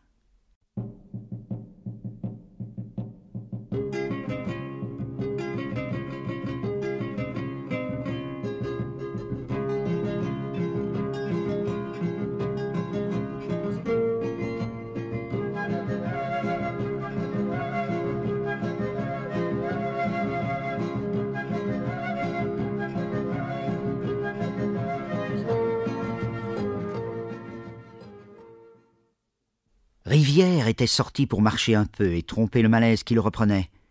Et lui, qui ne vivait que pour l'action, une action dramatique, sentait bizarrement le drame se déplacer, devenir personnel. Il pensa qu'autour de leur kiosque à musique, les petits bourgeois des petites villes vivaient une vie d'apparence silencieuse, mais quelquefois lourde aussi de drames. La maladie, l'amour, les deuils, et que peut-être. Son propre mal lui enseignait beaucoup de choses, cela ouvre certaines fenêtres, pensait-il. Puis, vers onze heures du soir, respirant mieux, il s'achemina dans la direction du bureau. Il divisait lentement des épaules la foule qui stagnait devant la bouche des cinémas. Il leva les yeux vers les étoiles, qui luisaient sur la route étroite, presque effacées par les affiches lumineuses, et pensa Ce soir, avec mes deux courriers en vol, je suis responsable d'un ciel entier. Cette étoile est un signe qui me cherche dans cette foule et qui me trouve. C'est pourquoi je me sens un peu étranger, un peu solitaire. Une phrase musicale lui revint, quelques notes d'une sonate qu'il écoutait hier avec des amis. Ses amis n'avaient pas compris. Cet art-là nous ennuie, et vous ennuie, seulement vous ne l'avouez pas. Peut-être, avait-il répondu. Il s'était, comme ce soir, senti solitaire, mais bien vite avait découvert la richesse d'une telle solitude. Le message de cette musique venait à lui, à lui seul parmi les médiocres, avec la douceur d'un secret. Ainsi le signe de l'étoile. On lui parlait, par-dessus tant d'épaules, un langage qu'il entendait seul. Sur le trottoir on le bousculait. Il pensa encore Je ne me fâcherai pas. Je suis semblable au père d'un enfant malade qui marche dans la foule à petits pas. Il porte en lui le grand silence de sa maison. Il leva les yeux sur les hommes. Il cherchait à reconnaître ceux d'entre eux qui promenaient à petits pas leur invention ou leur amour, et il songeait à l'isolement des gardiens de phare. Le silence des bureaux lui plut. Il les traversa lentement, l'un après l'autre, et son pas sonnait seul. Les machines à écrire dormaient sous les housses, sur les dossiers en ordre, les grandes armoires étaient fermées. Dix années d'expérience et de travail. L'idée lui vint qu'il visitait les caves d'une banque, là où pèsent les richesses. Il pensait que chacun de ces registres accumulait mieux que de l'or, une force vivante, une force vivante mais endormie, comme l'or des banques. Quelque part il rencontrerait l'unique secrétaire de veille, un homme travaillait quelque part pour que la vie soit continue, pour que la volonté soit continue, et ainsi d'escale en escale, pour que jamais de Toulouse à Buenos Aires ne se rompe la chaîne. Cet homme-là ne sait pas sa grandeur. Les courriers quelque part luttaient. Le vol de nuit durait comme une maladie. Il fallait veiller. Il fallait assister ces hommes qui, des mains et des genoux, poitrine contre poitrine, affrontaient l'ombre et qui ne connaissaient plus, ne connaissait plus rien que des choses mouvantes, invisibles, dont il fallait, à la force des bras aveugles, se tirer comme d'une mer. Quels aveux terribles quelquefois. J'ai éclairé mes mains pour les voir. Velours des mains révélées seules dans ce bain rouge de photographe. Ce qu'il reste du monde et qu'il faut sauver. Rivière poussa la porte du bureau de l'exploitation. Une seule lampe allumée créait dans un angle une plage claire. Le cliquetis d'une seule machine à écrire donnait un sens à ce silence, sans le combler. La sonnerie du téléphone tremblait parfois. Alors, le secrétaire de garde se levait et marchait vers cet appel répété, obstiné, triste. Le secrétaire de garde décrochait l'écouteur, et l'angoisse invisible se calmait. C'était une conversation très douce dans un coin d'ombre. Puis, impassible, l'homme revenait à son bureau, le visage fermé par la solitude et le sommeil sur un secret indéchiffrable. Quelle menace apporte un appel qui vient de la nuit du dehors, lorsque deux courriers sont en vol? Rivière pensait au télégramme qui touche les familles sous les lampes du soir, puis au malheur qui, pendant des secondes presque éternelles, reste un secret dans le visage du père. Onde d'abord sans force, si loin du cri jeté, si calme. Et chaque fois il entendait son faible écho dans cette sonnerie discrète. Et chaque fois, les mouvements de l'homme, que la solitude faisait lent comme un nageur entre deux eaux revenant de l'ombre vers sa lampe, comme un plongeur remonte, lui paraissait lourd de secrets. Restez, j'y vais. Rivière décrocha l'écouteur, reçut le bourdonnement du monde. Ici Rivière. Un faible tumulte. Puis une voix. Je vous passe le poste radio. Un nouveau tumulte, celui des fiches dans le standard. Une autre voix. Ici le poste radio. Nous vous communiquons les télégrammes. Rivière les notait et hochait la tête. Bien. Bien. Rien d'important. Des messages réguliers de service. Rio de Janeiro demandait un renseignement. Montevideo parlait du temps. Et Mendoza de matériel. C'étaient les bruits familiers de la maison. Et les courriers. Le temps est orageux. Nous n'entendons pas les avions. Bien. Rivière songea que la nuit ici était pure, les étoiles luisantes, mais les radiotélégraphistes découvraient en elle le souffle de lointains orages. À tout à l'heure. Rivière se levait, le secrétaire l'aborda. Les notes de service pour la signature, monsieur. Bien. Rivière se découvrait une grande amitié pour cet homme, que chargeait aussi le poids de la nuit. Un camarade de combat, pensait Rivière. Il ne saura sans doute jamais combien cette veille nous unit.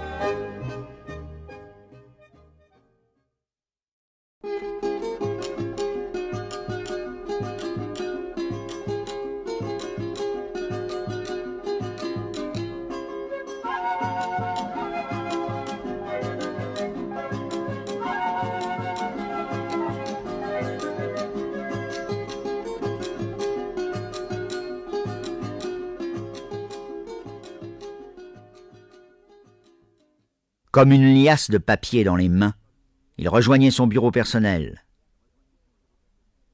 Rivière ressentit cette vive douleur au côté droit, qui depuis quelques semaines le tourmentait. Ça ne va pas. Il s'appuya une seconde contre le mur. C'est ridicule. Puis il atteignit son fauteuil. Il se sentait une fois de plus ligoté comme un vieux lion, et une grande tristesse l'envahit. Tant de travail pour aboutir à ça. J'ai cinquante ans. Cinquante ans, j'ai rempli ma vie. Je me suis formé. J'ai lutté. J'ai changé le cours des événements. Et voilà maintenant ce qui m'occupe et me remplit et passe le monde en importance. C'est ridicule.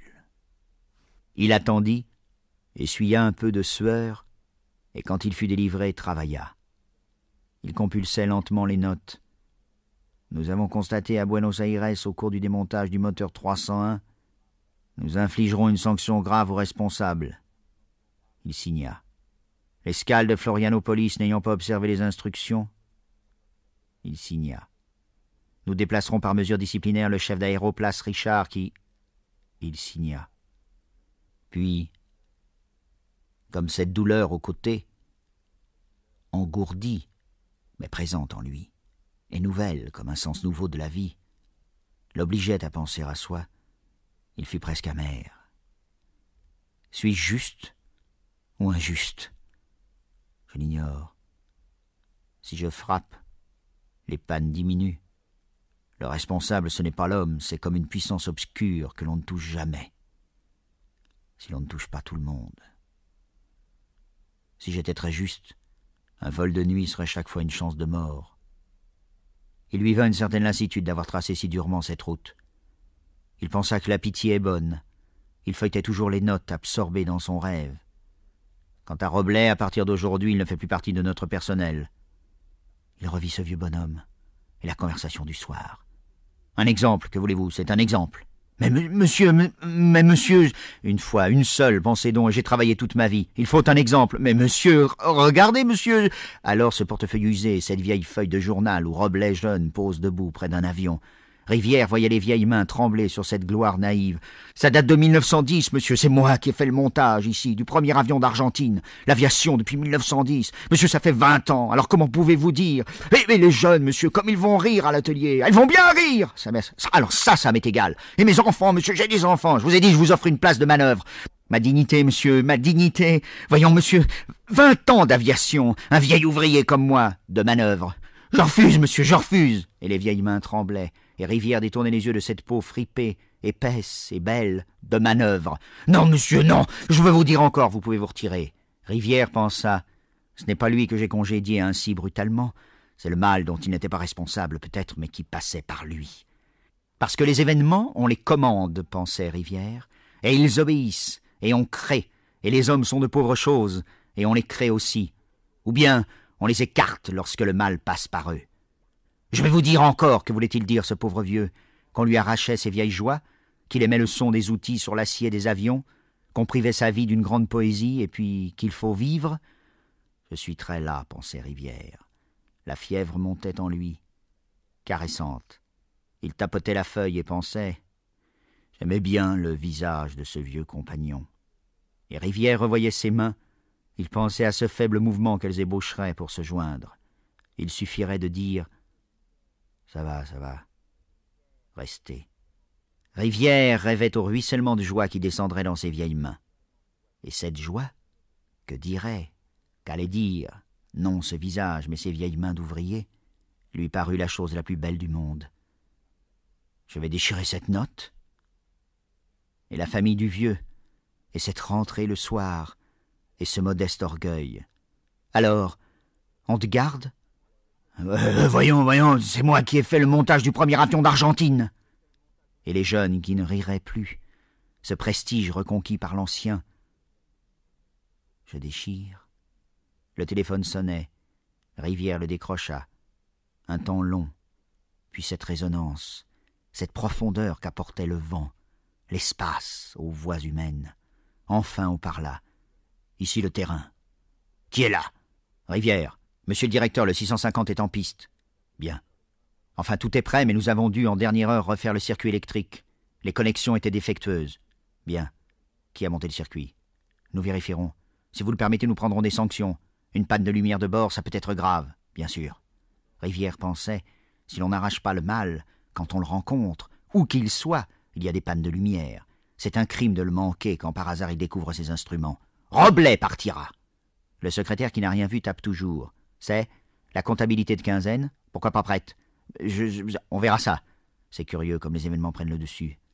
Comme se révèle une grande force obscure, la même qui soulève les forêts vierges, qui croit, qui force, qui sourde partout autour des grandes œuvres. Rivière pensait à ces temples que de petites lianes font crouler. Une grande œuvre. Il pensa encore pour se rassurer. Tous ces hommes, je les aime. Mais ce n'est pas eux que je combats. C'est ce qui passe par eux. Son cœur battait des coups rapides qui le faisaient souffrir. Je ne sais pas si ce que j'ai fait est bon. Je ne sais pas l'exacte valeur de la vie humaine, ni de la justice, ni du chagrin.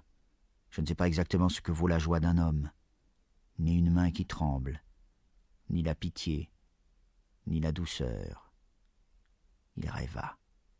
La vie se contredit tant on se débrouille comme on peut avec la vie. Mais durer, mais créer, et changer son corps périssable. Rivière réfléchit, puis sonna. Téléphonait au pilote du courrier d'Europe, qu'il vienne me voir avant de partir. Il pensait Il ne faut pas que ce courrier fasse inutilement demi-tour. Si je ne secoue pas mes hommes, la nuit toujours les inquiétera.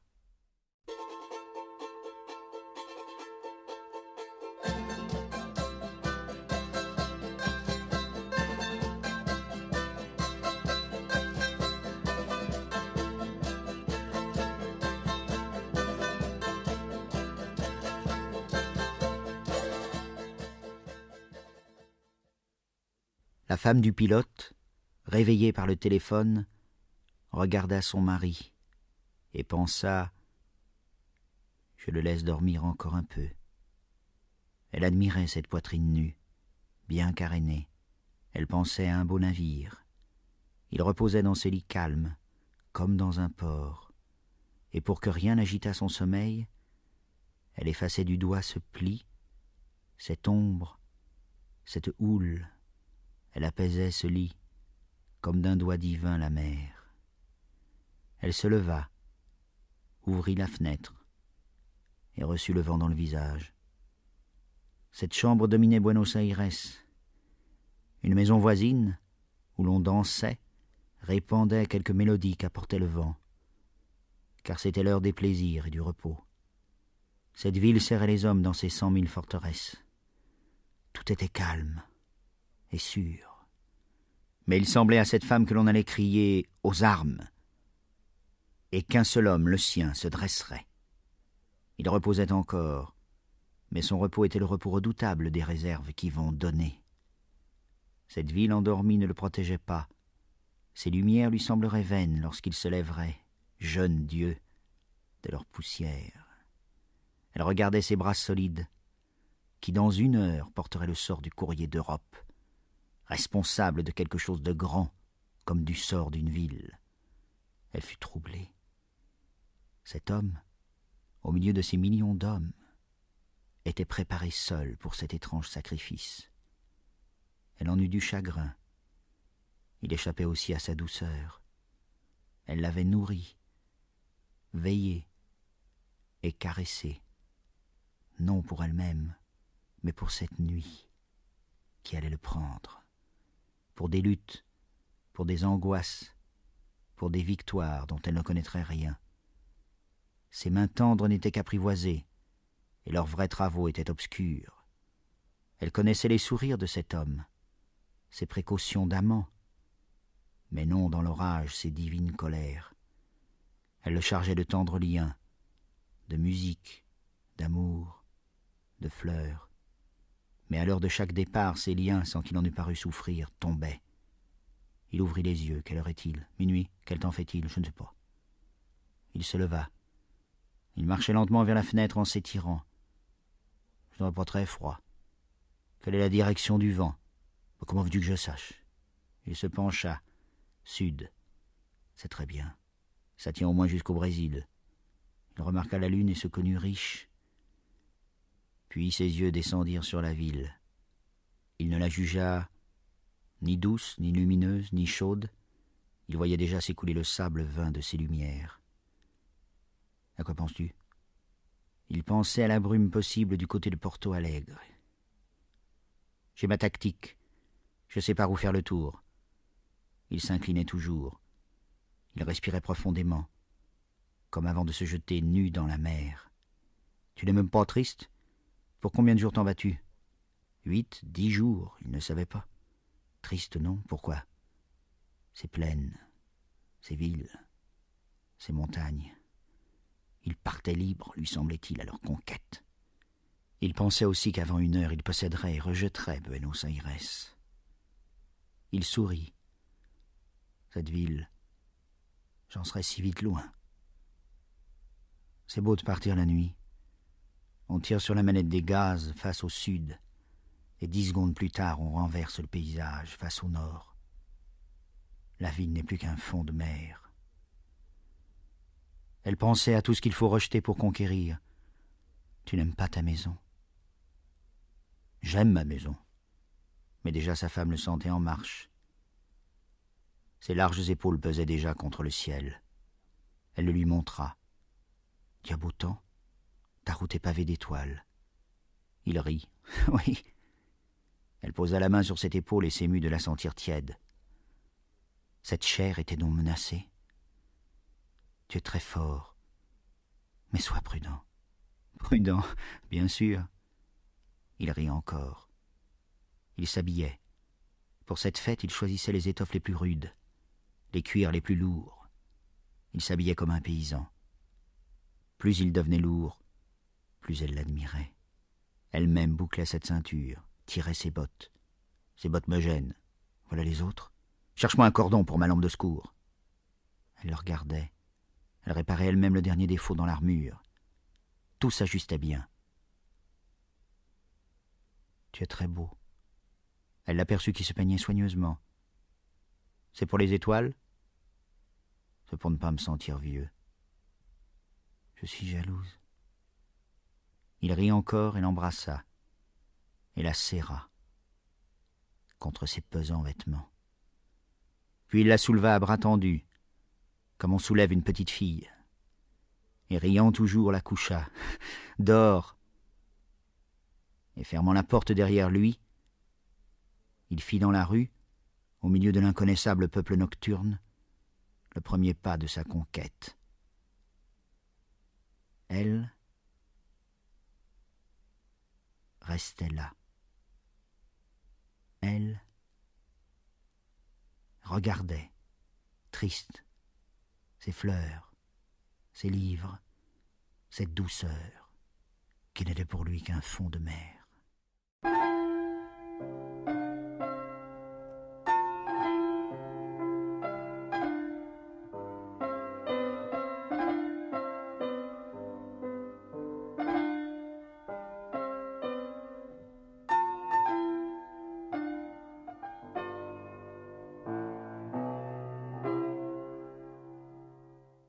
Rivière le reçoit. Vous m'avez fait une blague à votre dernier courrier. Vous m'avez fait demi-tour quand les météos étaient bonnes. Vous pouviez passer. Vous avez eu peur? Le pilote surpris se tait. Il frotte l'une contre l'autre lentement ses mains. Puis il redresse la tête et regarde Rivière bien en face. Oui. Rivière a pitié au fond de lui-même de ce garçon si courageux qui a eu peur. Le pilote tente de s'excuser. Je ne voyais plus rien. Bien sûr, plus loin, peut-être, euh, la TSF disait, mais ma lampe de bord affaiblie, et je ne voyais plus mes mains. J'ai voulu allumer ma lampe de position pour au moins voir l'aile. Je n'ai rien vu. Je me sentais au fond d'un grand trou dont il est difficile de remonter. Alors mon moteur s'est mis à vibrer. Non, non, non. Nous l'avons examiné depuis. Il est parfait. Mais on croit toujours qu'un moteur vibre quand on a peur. Qui n'aurait pas eu peur? Les montagnes me dominaient. Quand j'ai voulu prendre de l'altitude, j'ai rencontré de forts remous. Vous savez quand on ne voit rien Les remous.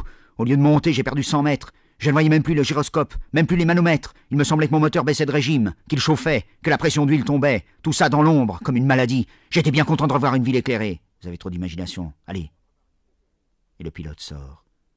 Rivière s'enfonce dans son fauteuil et passe la main dans ses cheveux gris. C'est le plus courageux de mes hommes. Ce qu'il a réussi ce soir-là est très beau. Mais je le sauve de la peur. Puis comme une tentation de faiblesse lui revenait, pour se faire aimer il suffit de plaindre. Je ne plains guère, ou je le cache. J'aimerais bien pourtant m'entourer de l'amitié et de la douceur humaine. Un médecin dans son métier les rencontre, mais ce sont les événements que je sers. Il faut que je forge les hommes pour qu'ils les servent. Comme je la sens bien cette loi obscure le soir dans mon bureau devant les feuilles de route. Si je me laisse aller, si je laisse les événements bien réglés suivre leur cours, alors, mystérieux, naissent les incidents, comme si ma volonté seule empêchait l'avion de se rompre en vol, ou la tempête de retarder le courrier en marche. Je suis surpris parfois de mon pouvoir. Il réfléchit encore. C'est peut-être clair. Ainsi la lutte perpétuelle du jardinier sur sa pelouse. Le poids de sa simple main repousse dans la terre qu'il a prépare éternellement la forêt primitive. Il pense au pilote. Je le sauve de la peur. Ce n'est pas lui que j'attaquais.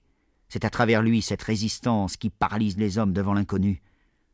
Si je l'écoute, si je le plains, si je prends au sérieux son aventure, il croira revenir d'un pays de mystère, et c'est du mystère seul que l'on a peur.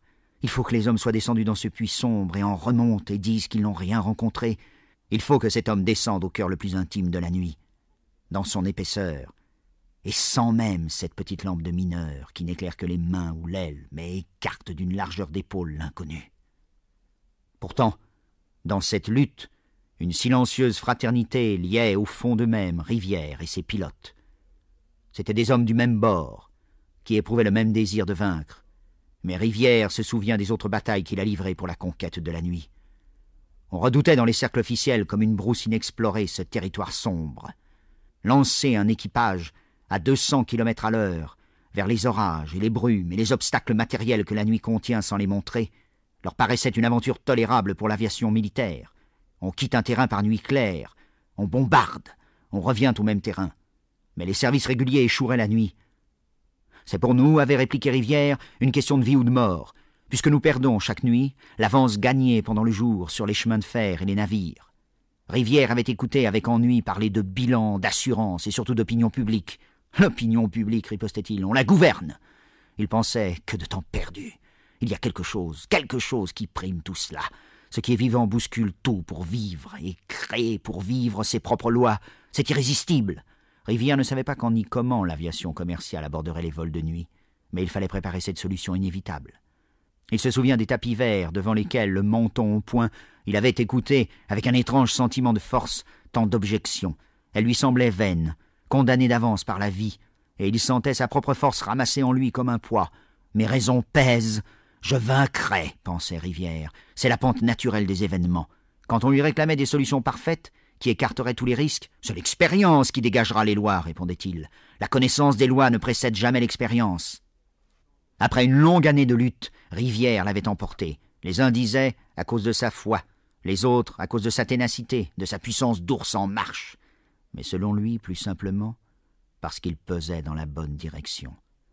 Mais quelle précaution au début Les avions ne partaient qu'une heure avant le jour, n'atterrissaient qu'une heure après le coucher du soleil. Quand Rivière se jugea plus sûr de son expérience, alors seulement il osa pousser les courriers dans les profondeurs de la nuit. À peine suivi, presque désavoué, il menait maintenant une lutte solitaire. Rivière sonne pour connaître les derniers messages des avions en vol.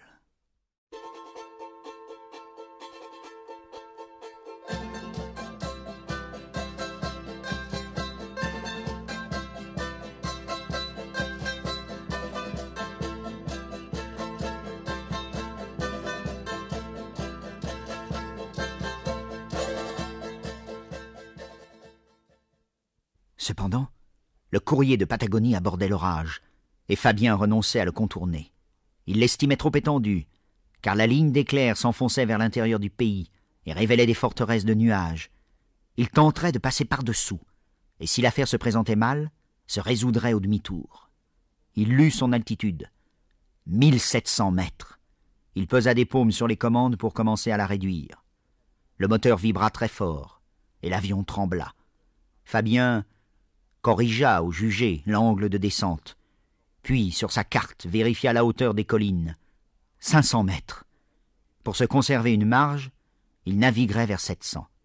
Il sacrifiait son altitude comme on joue une fortune. Un remous fit plonger l'avion qui trembla plus fort. Fabien se sentit menacé par d'invisibles éboulements. Il rêva qu'il faisait demi-tour et retrouvait cent mille étoiles, mais il ne vira pas d'un degré. Fabien calculait ses chances. Il s'agissait d'un orage local, probablement puisque Trelou, la prochaine escale, signalait un ciel trois quarts couvert. Il s'agissait de vivre vingt minutes à peine dans ce béton noir. Et pourtant le pilote s'inquiétait. Penché à gauche contre la masse du vent, il essayait d'interpréter les lueurs confuses qui, par les nuits les plus épaisses, circulent encore. Mais ce n'étaient même plus des lueurs, à peine des changements de densité, dans l'épaisseur des ombres, ou une fatigue des yeux. Il déplia un papier du radio. Où sommes-nous? Fabien eût donné cher pour le savoir. Il répondit Je ne sais pas. Nous traversons à la boussole un orage. Il se pencha encore. Il était gêné par la flamme de l'échappement, accroché au moteur comme un bouquet de feu, si pâle que le clair de lune l'eût éteinte, mais qui dans ce néant absorbait le monde visible? Il la regarda. Elle était tressée, drue par le vent comme la flamme d'une torche. Chaque trente secondes, pour vérifier le gyroscope et le compas, Fabien plongeait sa tête dans la carlingue. Il n'osait plus allumer les faibles lampes rouges qui l'éblouissaient pour longtemps, mais tous les instruments aux chiffres de radium versaient une clarté pâle d'astre. Là, au milieu d'aiguilles et de chiffres, le pilote éprouvait une sécurité trompeuse, celle de la cabine du navire sur laquelle passe le flot. La nuit, et tout ce qu'elle portait de rocs, d'épaves, de collines, coulait aussi contre l'avion, avec la même étonnante fatalité. Où sommes-nous? lui répétait l'opérateur. Fabien émergeait de nouveau et reprenait, appuyé à gauche, sa veille terrible. Il ne savait plus combien de temps, combien d'efforts le délivrerait de ces liens sombres. Il doutait presque d'en être jamais délivré, car il jouait sa vie sur ce petit papier, sale et chiffonné, qu'il avait déplié et lu mille fois pour bien nourrir son espérance. Trélou, ciel trois quarts couvert, vent ouest faible. Si Trélou était trois quarts couvert, on apercevrait ses lumières dans les déchirures des nuages, à moins que la pâle clarté promise plus loin l'engageait à poursuivre. Pourtant, comme il doutait, il griffonna pour le radio J'ignore si je pourrais passer. Sachez-moi s'il fait toujours beau en arrière. La réponse le consterna. Commodoro signale Retour ici impossible. Tempête. Il commençait à deviner l'offensive insolite qui, de la cordillère des Andes, se rabattait vers la mer. Avant qu'il eût pu les atteindre, le cyclone raflerait les villes. Demandez le temps de San Antonio. San Antonio a répondu vent ouest se lève et tempête à l'ouest, ciel quatre quarts couvert. San Antonio entend très mal à cause des parasites. J'entends mal aussi. Je crois être obligé de remonter bientôt l'antenne à cause des décharges. Ferez-vous demi-tour? Quels sont vos projets? Foutez-moi la paix Demandez le temps de Bahia Blanca. Bahia Blanca a répondu Prévoyons avant vingt minutes violent orage ouest sur Bahia Blanca. Demandez le temps de Trélou. Trélou a répondu Ouragan trente mètres secondes ouest et rafale de pluie. Communiquez à Buenos Aires. Sommes bouchés de tous les côtés. Tempête se développe sur mille kilomètres. Ne voyons plus rien. Que devons-nous faire? Pour le pilote, cette nuit était sans rivage. Puisqu'elle ne conduisait ni vers un port, il semblait tous inaccessible, ni vers l'aube. L'essence manquerait dans une heure quarante, puisque l'on serait obligé tôt ou tard de couler en aveugle dans cette épaisseur. S'il avait pu gagner le jour. Fabien pensait à l'aube comme à une plage de sable doré, où l'on se serait échoué après cette nuit dure. Sous l'avion menacé serait né le rivage des plaines. La terre tranquille aurait porté ses fermes endormies et ses troupeaux et ses collines. Toutes les épaves qui roulaient dans l'ombre seraient devenues inoffensives. S'il pouvait, comme il nagerait vers le jour, il pensa qu'il était cerné. Tout se résoudrait bien ou mal dans cette épaisseur. C'est vrai. Il a cru quelquefois, quand montait le jour, entrer en convalescence.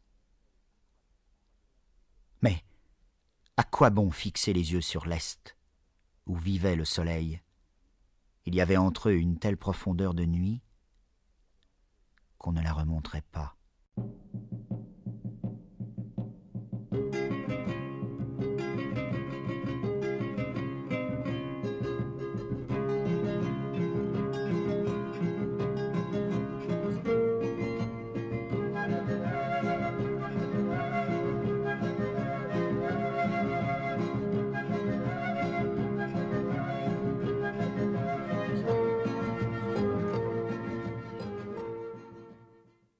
Le courrier d'Asunción marche bien. Nous l'aurons vers deux heures. Nous prévoyons par contre un retard important du courrier de Patagonie qui paraît en difficulté. Bien, monsieur Rivière. Il est possible que nous ne l'attendions pas pour faire décoller l'avion d'Europe. Dès l'arrivée d'Asunción, vous nous demanderez des instructions. Tenez-vous prêt. Rivière relisait maintenant les télégrammes de protection des escales du Nord. Il ouvrait au courrier d'Europe une route de lune, ciel pur, pleine lune, vent nul. Les montagnes du Brésil, bien découpées sur le rayonnement du ciel, plongeaient droit dans les remous d'argent de la mer, leurs chevelures serrées de forêts noires, ces forêts sur lesquelles pleuvent inlassablement, sans les colorer, les rayons de lune, et noires aussi comme des épaves en mer, les îles, et cette lune sur toute la route inépuisable, une fontaine de lumière. Si Rivière ordonnait le départ, l'équipage du courrier d'Europe entrerait dans un monde stable, qui pour toute la nuit luisait doucement un monde où rien ne menaçait l'équilibre des masses d'ombre et de lumière, où ne s'infiltrait même pas la caresse de ces vents purs qui, s'ils fraîchissent, peuvent gâter en quelques heures un ciel entier. Mais Rivière hésitait, en face de ce rayonnement, comme un prospecteur en face de champs d'or interdits. Les événements dans le sud donnaient tort à Rivière, seul défenseur des vols de nuit. Ses adversaires tireraient d'un désastre en Patagonie une position morale si forte que peut-être la foi de Rivière resterait désormais impuissante. Car la foi de Rivière n'était pas ébranlée. Une fissure dans son œuvre avait permis le drame, mais le drame montrait la fissure, il ne prouvait rien d'autre. Peut-être des postes d'observation sont-ils nécessaires à l'ouest, on verra ça. Il pensait encore J'ai les mêmes raisons solides d'insister, et une cause de moins d'accidents possible, celle qui s'est montrée. Les échecs fortifient les forts. Malheureusement, contre les hommes, on joue un jeu où compte si peu le vrai sens des choses. L'on gagne ou l'on perd sur des apparences. On marque des points misérables. Et l'on se trouve ligoté par une apparence de défaite. Rivière sonna. Bahia Blanca ne nous communique toujours rien par TSF Non. Appelez-moi l'escale au téléphone. Cinq minutes plus tard, il s'informait. Pourquoi ne nous passez-vous rien? Nous n'entendons pas le courrier. Il se tait Nous ne savons pas. Trop de rage. Même s'il manipulait, nous n'entendrions pas. Trélou entend-il Nous n'entendons pas Trélou. Téléphonez. Nous avons essayé, la ligne est coupée. Quel temps chez vous? Menaçant. Des éclairs à l'ouest et au sud. Très lourd. Du vent? Faible encore, mais pour dix minutes, les éclairs se rapprochent vite. Un silence. Bahia Blanca, vous écoutez? Bon, rappelez-nous dans dix minutes. Et Rivière feuilleta les télégrammes des escales sud. Toutes signalaient le même silence de l'avion. Quelques-unes ne répondaient plus à Buenos Aires, et sur la carte s'agrandissait la tache des provinces muettes, où les petites villes subissaient déjà le cyclone, toutes portes closes, et chaque maison de leur rue sans lumière, aussi retranchée du monde et perdue dans la nuit qu'un navire. L'aube seule les délivrerait. Pourtant, Rivière, incliné sur la carte, conservait encore l'espoir de découvrir un refuge de ciel pur, car il avait demandé par télégramme l'état du ciel à la police de plus de trente villes de province, et les réponses commençaient à lui parvenir. Sur deux mille kilomètres, les postes radio avaient ordre, si l'un d'eux accrochait un appel de l'avion, d'avertir dans les trente secondes Buenos Aires, qui lui communiquerait pour la faire transmettre à Fabien la position du refuge. Les secrétaires, convoqués pour une heure du matin, avaient regagné leur bureau. Ils apprenaient là, mystérieusement, que peut-être on suspendrait les vols de nuit et que le courrier d'Europe lui-même ne décollerait plus qu'au jour. Ils parlaient à voix basse de Fabien, du cyclone, de Rivière surtout. Ils le devinaient là, tout proche, écrasé peu à peu par ce démenti naturel. Mais toutes les voix s'éteignirent. Rivière, à sa porte, venait d'apparaître, serré dans son manteau, le chapeau toujours sur les yeux, éternel voyageur. Il fit un pas tranquille vers le chef de bureau. Il est une heure dix. Les papiers du courrier d'Europe sont-ils en règle? Mais j'ai cru. Vous n'avez pas à croire, mais à exécuter. Il fit demi-tour, lentement, vers une fenêtre ouverte, les mains croisées derrière le dos. Un secrétaire le rejoignit. Monsieur le directeur, nous obtiendrons peu de réponses. On nous signale que, dans l'intérieur, beaucoup de lignes télégraphiques sont déjà détruites. Bien. Rivière, immobile, regardait la nuit. Ainsi chaque message menaçait le courrier. Chaque ville, quand elle pouvait répondre avant la destruction des lignes, signalait la marche du cyclone, comme celle d'une invasion. Ça vient de l'intérieur, de la cordillère, ça balait toute la route, vers la mer. Rivière jugeait les étoiles trop luisantes, l'air trop humide. Quelle nuit étrange. Elle se gâtait brusquement par plaques comme la chair d'un fruit lumineux. Les étoiles au grand complet dominaient encore Buenos Aires, mais ce n'était là qu'une oasis, et d'un instant, un port d'ailleurs, hors du rayon d'action de l'équipage, nuit menaçante, qu'un vent mauvais touchait et pourrissait, nuit difficile à vaincre. Un avion, quelque part, était en péril dans ses profondeurs en s'agitait, impuissant, sur le bord.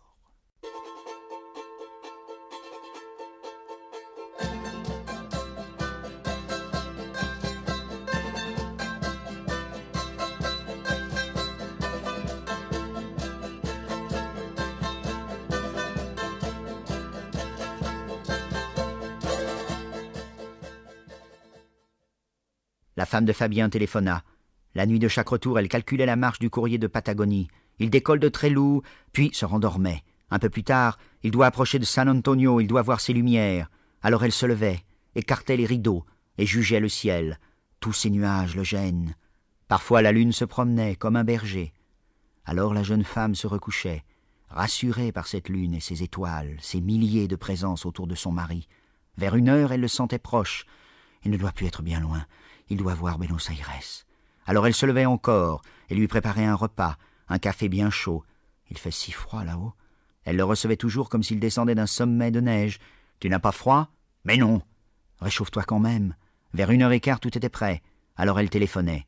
Cette nuit, comme les autres, elle s'informa. Fabien a-t-il atterri Le secrétaire qui l'écoutait se troubla un peu. Qui parle? Simone Fabien. Ah. Une minute. Le secrétaire, n'osant rien dire, passa l'écouteur au chef de bureau. Qui est là? Simone Fabien. Ah. Que désirez-vous, madame? Mon mari a-t-il atterri? Il y eut un silence qui dut paraître inexplicable. Puis on répondit simplement Non. Il a du retard? Oui. Il y eut un nouveau silence. Oui. Du retard. Ah, c'était un A de chair blessée. Un retard, ce n'est rien, ce n'est rien, mais quand il se prolonge. Et. Et à quelle heure sera-t-il ici? À quelle heure sera-t-il ici? Nous, nous ne savons pas. Elle se heurtait maintenant à un mur. Elle n'obtenait que l'écho même de ses questions. Je vous en prie, répondez-moi. Où se trouve-t-il? Où il se trouve? Attendez. Cette inertie lui faisait mal. Il se passait quelque chose, là, derrière ce mur. On se décida. Il a décollé de Comodoro à 19h30. Et depuis?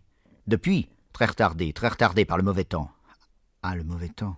Quelle injustice, quelle fourberie dans cette lune étalée, là, oisive, sur Buenos Aires. La jeune femme se rappela soudain qu'il fallait deux heures à peine pour se rendre de Comodoro à Trelou. Et il vole depuis six heures vers Trelou Mais il vous envoie des messages? Mais que dit-il? Ce qu'il nous dit, naturellement, par un temps pareil, vous comprenez bien, ces messages ne s'entendent pas. Un temps pareil. Alors c'est convenu, madame, nous vous téléphonons dès que nous savons quelque chose. Vous ne savez rien Au revoir, madame. Non, non, je veux parler au directeur. Monsieur le directeur est très occupé, madame, il est en conférence. Oh, bah, ça m'est égal Ça m'est bien égal, je vous lui parler. Le chef de bureau s'épongea. Une minute. Il poussa la porte de Rivière. C'est madame Fabien qui veut vous parler. Voilà, pensa Rivière, voilà ce que je craignais. Les éléments affectifs du drame commençaient à se montrer. Il pensa d'abord les récuser. Les mères et les femmes n'entrent pas dans les salles d'opération. On fait taire l'émotion aussi sur les navires en danger. Elles n'aident pas à sauver les hommes. Il accepta pourtant, branché sur mon bureau.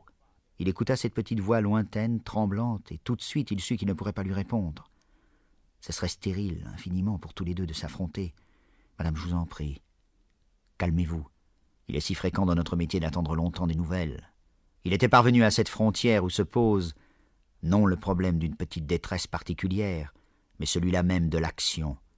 En face de Rivière se dressait, non la femme de Fabien, mais un autre sens de la vie. Rivière ne pouvait qu'écouter, que plaindre cette petite voix, ce chant tellement triste, mais ennemi. Car ni l'action ni le bonheur individuel n'admettent le partage. Ils sont en conflit. Cette femme parlait elle aussi, au nom d'un monde absolu, et de ses devoirs, et de ses droits, celui d'une clarté de lampe sur la table du soir, d'une chair qui réclamait sa chair, d'une patrie d'espoir, de tendresse, de souvenirs. Elle exigeait son bien, et elle avait raison. Et lui aussi, Rivière, avait raison. Mais il ne pouvait rien opposer à la vérité de cette femme. Il découvrait sa propre vérité, à la lumière d'une humble lampe domestique, inexprimable et inhumaine. Madame, elle n'écoutait plus. Elle était retombée presque à ses pieds, lui semblait-il, ayant usé ses faibles poings contre le mur. Un ingénieur avait dit un jour à Rivière, comme il se penchait sur un blessé auprès d'un pont en construction, Ce pont vaut-il le prix d'un visage écrasé? Pas un des paysans, à qui cette route était ouverte, n'eût accepté, pour s'épargner un détour par le pont suivant, de mutiler ce visage effroyable. Et pourtant l'on bâtit des ponts. L'ingénieur avait ajouté L'intérêt général est formé des intérêts particuliers. Il ne justifie rien de plus. Et pourtant, lui avait répondu plus tard Rivière, si la vie humaine n'a pas de prix, nous agissons toujours comme si quelque chose dépassait en valeur la vie humaine. Mais quoi? Et Rivière, songeant à l'équipage, eut le cœur serré. L'action, même celle de construire un pont, brise des bonheurs. Rivière ne pouvait plus ne pas se demander au nom de quoi? Ces hommes, pensait-il, qui vont peut-être disparaître, auraient pu vivre heureux. Il voyait des visages penchés dans le sanctuaire d'or des lampes du soir, au nom de quoi les en ai-je tirés? Au nom de quoi les a-t-il arrachés au bonheur individuel? La première loi n'est-elle pas de protéger ces bonheurs-là? Mais lui-même les brise. Et pourtant un jour fatalement s'évanouissent comme des mirages les sanctuaires d'or. La vieillesse et la mort les détruisent, plus impitoyables que lui-même. Il existe peut-être quelque chose d'autre à sauver, et de plus durable. Peut-être est-ce à sauver cette part-là de l'homme que Rivière travaille, sinon l'action ne se justifie pas aimer. Aimer seulement. Quelle impasse. Rivière eut l'obscur sentiment d'un devoir plus grand que celui d'aimer. Ou bien il s'agissait aussi d'une tendresse, mais si différente des autres. Une phrase lui revint. Il s'agit de les rendre éternels. Où avait-il lu cela? Ce que vous poursuivez en vous-même meurt. Il revit un temple au dieu du soleil des anciens Incas du Pérou. Ses pierres droites sur la montagne. Que resterait-il sans elles d'une civilisation puissante qui pesait du poids de ses pierres sur l'homme d'aujourd'hui comme un remords? Au nom de quelle dureté ou de quel étrange amour le conducteur de peuple d'autrefois, contraignant ses foules à tirer ce temple sur la montagne, leur imposa-t-il donc de dresser leur éternité? Rivière revit encore en songe les foules des petites villes qui tournent le soir autour de leurs kiosques à musique. Cette sorte de bonheur, ce harnais, pensa-t-il. Le conducteur de peuple d'autrefois, s'il n'eut peut-être pas pitié de la souffrance de l'homme, eut pitié immensément de sa mort, non de sa mort individuelle, mais pitié de l'espèce qu'effacera la mer de sable. Et il menait son peuple dressé au moins des pierres que n'ensevelirait pas le désert.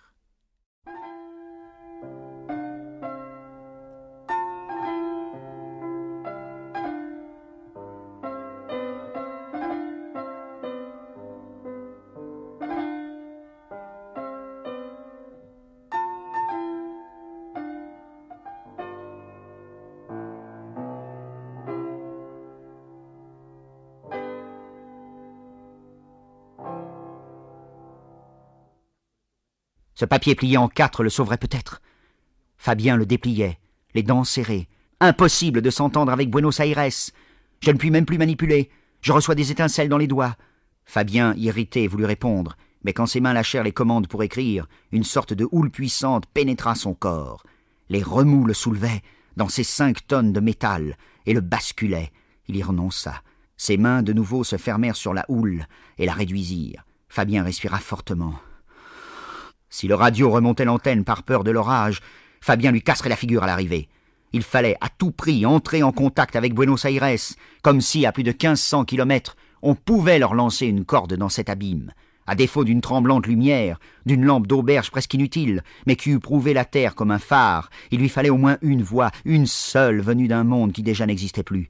Le pilote éleva et balança le poing dans sa lumière rouge, pour faire comprendre à l'autre, en arrière, cette tragique vérité, mais l'autre, penché sur l'espace dévasté, aux villes ensevelies, aux lumières mortes, ne la connut pas. Fabien aurait suivi tous les conseils, pourvu qu'ils lui fussent criés. Il pensait, et si l'on me dit de tourner en rond, je tourne en rond, et si l'on me dit de marcher plein sud, elles existaient quelque part, ces terres, en paix, douces sous leurs grandes ombres de lune. Ses camarades là-bas les connaissaient, instruits comme des savants, penchés sur des cartes, tout puissants, à l'abri de lampes belles comme des fleurs. Que savait-il, lui, hors des remous et de la nuit qui poussait contre lui à la vitesse d'un éboulement son torrent noir. On ne pouvait abandonner deux hommes parmi ces trombes et ces flammes dans les nuages. On ne pouvait pas. On ordonnerait à Fabien cap au deux cent quarante. Il mettrait le cap au deux cent quarante. Mais il était seul. Il lui parut que la matière aussi se révoltait. Le moteur, à chaque plongée, vibrait si fort que toute la masse de l'avion était prise d'un tremblement comme de colère. Fabien usait ses forces à dominer l'avion la tête enfoncée dans la carlingue, face à l'horizon gyroscopique, car, au dehors, il ne distinguait plus la masse du ciel de celle de la terre, perdu dans une ombre, où tout se mêlait, une ombre d'origine des mondes. Mais les aiguilles des indicateurs de position oscillaient de plus en plus vite, devenaient difficiles à suivre. Déjà le pilote, qu'elle trompait, se débattait mal, perdait son altitude, s'enlisait peu à peu dans cette ombre. Il lut sa hauteur, cinq cents mètres, c'était le niveau des collines, il les sentit rouler vers lui leurs vagues vertigineuses. Il comprenait aussi que toutes les masses du sol, dont la moindre l'eût écrasé, étaient comme arrachées de leur support, déboulonnées, et commençaient à tourner, ivres, autour de lui, et commençait autour de lui une sorte de danse profonde, et qui le serrait de plus en plus. Il en prit son parti. Au risque d'emboutir, il atterrirait, n'importe où. Et pour éviter au moins les collines, il lâcha son unique fusée éclairante. La fusée s'enflamma, tournoya, illumina une plaine et s'y éteignit. C'était la mer. Il pensa très vite. Perdu. Quarante degrés de correction. J'ai dérivé quand même. C'est un cyclone. Où est la Terre? Il virait plein ouest. Il pensa S'enfuser maintenant? Je me tue. Cela devait arriver un jour. Et son camarade là, derrière, il a remonté l'antenne, sûrement. Mais le pilote ne lui en voulait plus. Si lui-même ouvrait simplement les mains, leur vie s'en écoulerait aussitôt, comme une poussière vaine. Il tenait dans ses mains le cœur battant de son camarade, et le sien, et soudain ses mains l'effrayèrent. Dans ses remous en coups de bélier, pour amortir les secousses du volant, sinon elles eussent scié les câbles de commande, il s'était cramponné à lui de toutes ses forces. Il s'y cramponnait toujours, et voici qu'il ne sentait plus ses mains endormies par l'effort. Il voulut remuer les doigts pour en recevoir un message. Il ne sut pas s'il était obéi. Quelque chose d'étranger terminait ses bras des baudruches insensibles et molles. Il pensa, il faut m'imaginer fortement que je serre. Il ne sut pas si la pensée atteignait ses mains, et comme il percevait les secousses du volant aux seules douleurs des épaules, il m'échappera, mes mains s'ouvriront, mais s'effraya de s'être permis de tels mots, car il crut sentir ses mains, cette fois, obéir à l'obscure puissance de l'image, s'ouvrir lentement dans l'ombre pour le livrer.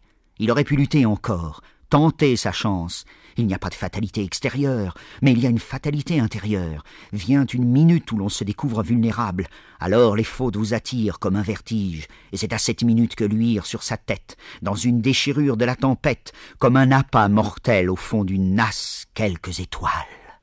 Il jugea bien que c'était un piège. On voit trois étoiles dans un trou, on monte vers elles, ensuite on ne peut plus descendre, on reste là à mordre les étoiles. Mais sa fin de lumière était telle qu'il monta. Thank you.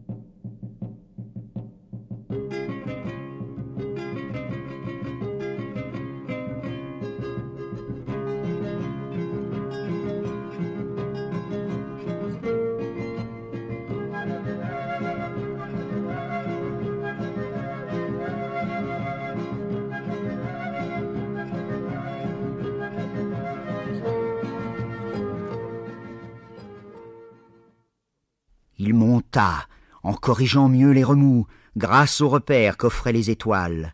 Le aimant pâle l'attirait. Il avait peiné si longtemps à la poursuite d'une lumière qu'il n'aurait pu lâcher la plus confuse. Riche d'une lueur d'auberge, il aurait tourné jusqu'à la mort autour de ces signes dont il avait faim. Et voici qu'il montait vers des champs de lumière.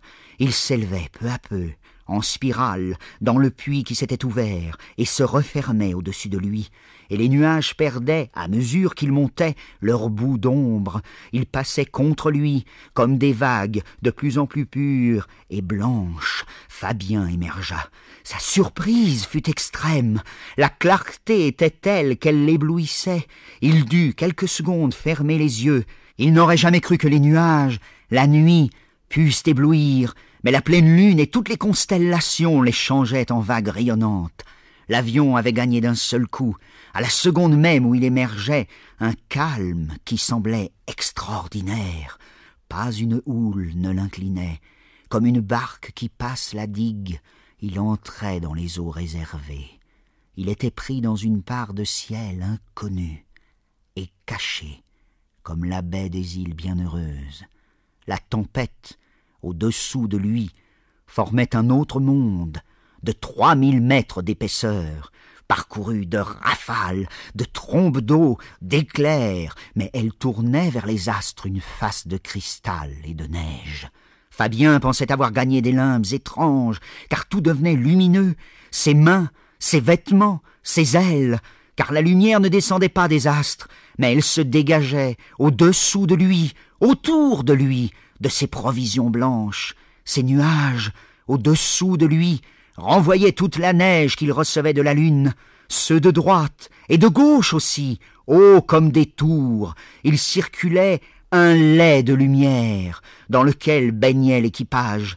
Fabien, se retournant, vit que le radio souriait. Ça va mieux, criait-il, mais la voix se perdait dans le bruit du vol. Seul communiquaient les sourires. Je suis tout à fait fou, pensait Fabien, de sourire. Nous sommes perdus. Pourtant, mille bras obscurs l'avaient lâché. On avait dénoué ses liens, comme ceux d'un prisonnier qu'on laisse marcher, seul, un temps parmi les fleurs. Trop beau, pensait Fabien. Il errait parmi des étoiles, accumulées avec la densité d'un trésor, dans un monde où rien d'autre, absolument rien d'autre que lui, Fabien et son camarade, n'étaient vivants. Pareil à ces voleurs des villes fabuleuses, murés dans la chambre au trésor dont ils ne sauront plus sortir. Parmi des pierreries glacées, ils errent, infiniment riches, mais condamnés.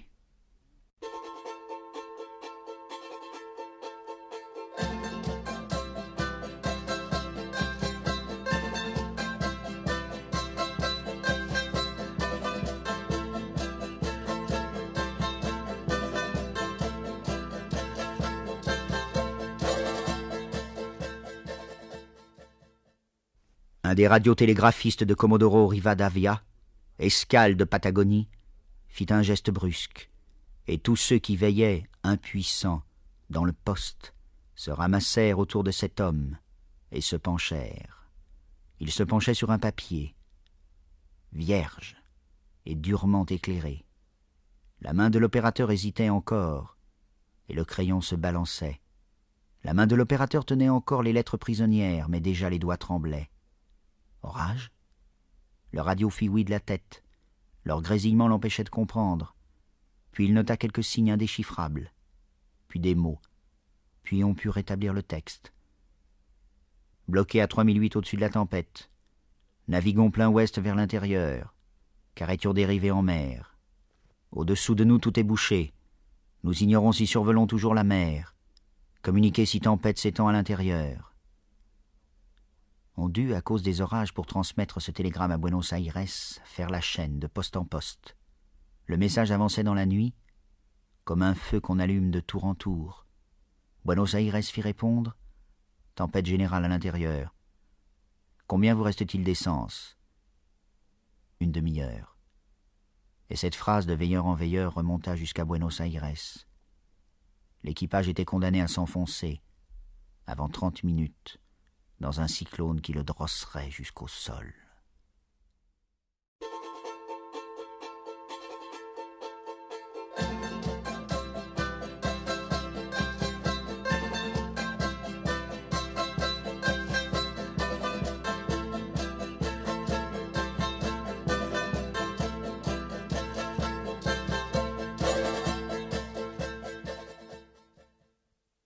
Et Rivière médite. Il ne conserve plus d'espoir.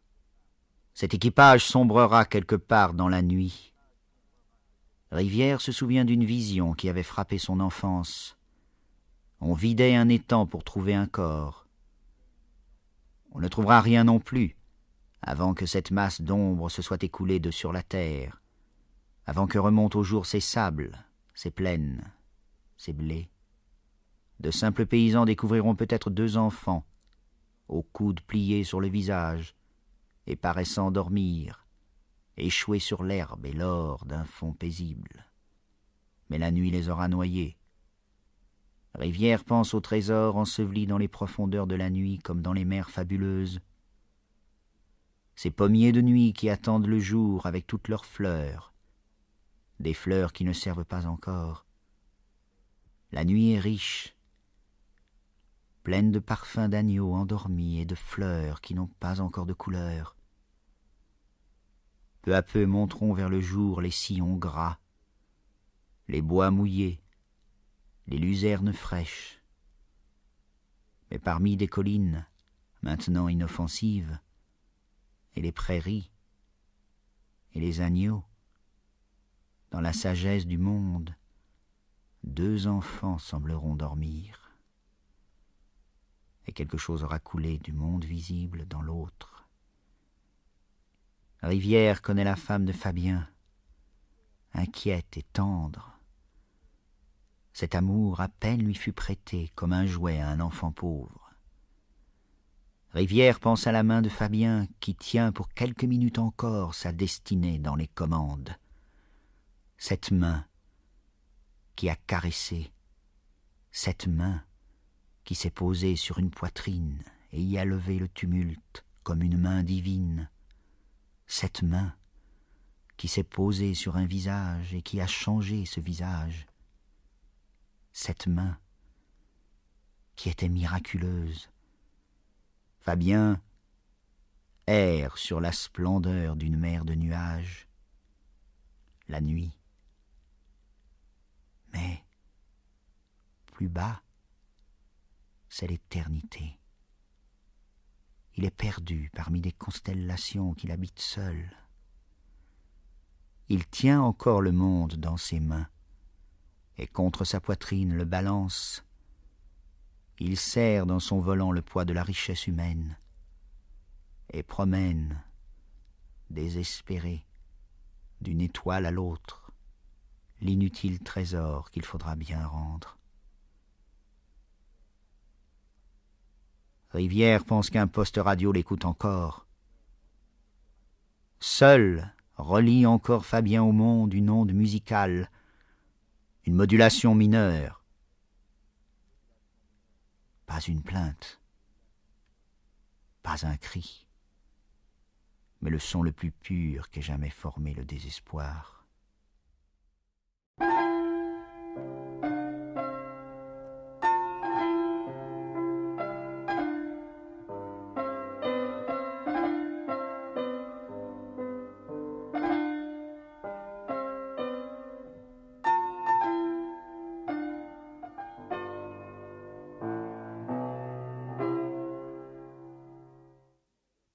Robineau le tira de sa solitude. Monsieur le directeur, j'ai pensé, on pourrait peut-être essayer. Il n'avait rien à proposer, mais témoignait ainsi de sa bonne volonté. Il aurait aimé trouver une solution, et la chercher un peu comme celle d'un rébut. Il trouvait toujours des solutions, car Rivière n'écoutait jamais. Voyez-vous, Robineau, dans la vie, il n'y a pas de solution, il y a des forces en marche. Il faut les créer, et les solutions suivent. Aussi Robineau bornait-il son rôle à créer une force en marche dans la corporation des mécaniciens. Une humble force en marche qui préservait de la rouille les moyeux délices. Mais les événements de cette nuit-ci trouvaient Robineau désarmé. Son titre d'inspecteur n'avait aucun pouvoir sur les orages, ni sur un équipage fantôme qui vraiment ne se débattait plus pour une prime d'exactitude, mais pour échapper à une seule sanction qui annulait celle de Robineau, la mort. Et Robineau, maintenant inutile, errait dans les bureaux, sans emploi. La femme de Fabien se fit annoncer. Poussée par l'inquiétude, elle attendait, dans le bureau des secrétaires, que Rivière la reçût. Les secrétaires, à la dérobée, levaient les yeux sur son visage. Elle en éprouvait une sorte de honte et regardait avec crainte autour d'elle. Tout ici la refusait. Ces hommes qui continuaient leur travail, comme s'ils marchaient sur un corps, ces dossiers où la vie humaine, la souffrance humaine ne laissait qu'un résidu de chiffres durs. Elle cherchait des signes qui lui eussent parlé de Fabien. Chez elle, tout montrait cette absence. Le lit entr'ouvert, le café servi, un bouquet de fleurs. Elle ne découvrait aucun signe. Tout s'opposait à la pitié, à l'amitié, au souvenir. La seule phrase qu'elle entendit, car personne n'élevait la voix devant elle, fut le juron d'un employé qui réclamait un bordereau. Le bordereau de Dynamo, bon Dieu, que nous expédions à Santos Elle leva les yeux sur cet homme, avec une expression d'étonnement infini, puis sur le mur où s'étalait une carte. Ses lèvres tremblaient un peu, à peine. Elle devinait avec gêne qu'elle exprimait ici une vérité ennemie, regrettait presque d'être venue, eût voulu se cacher, et se retenait de peur qu'on la remarquât trop de tousser, de pleurer. Elle se découvrait insolite, inconvenante, comme nue. Mais sa vérité était si forte que les regards fugitifs remontaient à la dérober inlassablement, la lire dans son visage. Cette femme était très belle. Elle révélait aux hommes le monde sacré du bonheur. Elle révélait à quelle matière auguste on touche sans le savoir en agissant. Sous tant de regards, elle ferma les yeux. Elle révélait quelle paix, sans le savoir, on peut détruire. Rivière la reçut. Elle venait plaider timidement pour ses fleurs, son café servi, sa chair jeune. De nouveau, dans ce bureau plus froid encore, son faible tremblement de lèvres la reprit. Elle aussi découvrait sa propre vérité, dans cet autre monde, inexprimable. Tout ce qui se dressait en elle d'amour presque sauvage tant il était fervent, de dévouement, lui semblait prendre ici un visage importun, égoïste. Elle eût voulu fuir. Je vous dérange? Madame, lui dit Rivière, vous ne me dérangez pas. Malheureusement, madame, vous et moi ne pouvons mieux faire que d'attendre. Elle eut un faible haussement d'épaules, dont Rivière comprit le sens. À quoi bon cette lampe? Ce dîner servi? Ces fleurs que je vais retrouver? Une jeune mère avait confessé un jour à Rivière La mort de mon enfant, je ne l'ai pas encore comprise. Ce sont les petites choses qui sont dures ces vêtements que je retrouve. Et si je me réveille la nuit, cette tendresse qui me monte quand même au cœur, désormais inutile, comme mon lait.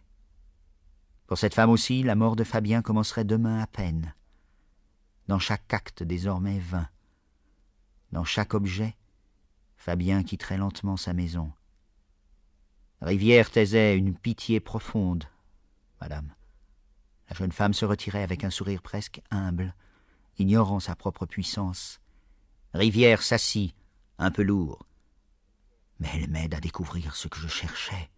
Il tapotait distraitement les télégrammes de protection des escales nord.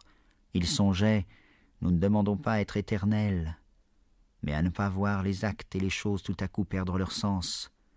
Le vide qui nous entoure se montre alors. Ses regards tombèrent sur les télégrammes. Voilà par où chez nous s'introduit la mort. Ces messages qui n'ont plus de sens. Il regarda Robineau. Ce garçon médiocre, maintenant inutile, n'avait plus de sens. Rivière lui dit presque durement Faut-il vous donner moi-même du travail? Puis Rivière poussa la porte qui donnait sur la salle des secrétaires, et la disparition de Fabien le frappa, évidente, à des signes que madame Fabien n'avait pas su voir.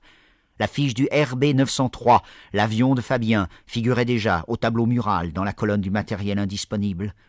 Les secrétaires qui préparaient les papiers du courrier d'Europe, sachant qu'ils seraient retardés, travaillaient mal. Du terrain, on demandait par téléphone des instructions pour les équipes qui maintenant veillaient sans but. Les fonctions de la vie étaient ralenties. La mort, la voilà, pensa Rivière. Son œuvre était semblable à un voilier en panne, sans vent, sur la mer. Il entendit la voix de Robineau. Monsieur le directeur, ils étaient mariés depuis six semaines. Allez travailler Rivière regardait toujours les secrétaires, et au-delà des secrétaires, les manœuvres, les mécaniciens, les pilotes, tous ceux qu'il avait aidés dans son œuvre avec une foi de bâtisseur. Il pensa aux petites villes d'autrefois qui entendaient parler des îles et se construisaient un navire pour le charger de leur espérance, pour que les hommes puissent voir leur espérance ouvrir ses voiles sur la mer. Tous grandis, tous tirés hors d'eux-mêmes, tous délivrés par un navire. Le but peut-être ne justifie rien, mais l'action délivre de la mort. Ces hommes duraient par leur navire. Et Rivière luttera ainsi contre la mort, lorsqu'il rendra au télégramme leur plein sens, leur inquiétude aux équipes de veille, et aux pilotes leur but dramatique, lorsque la vie ranimera cette œuvre, comme le vent ranime un voilier, en mer.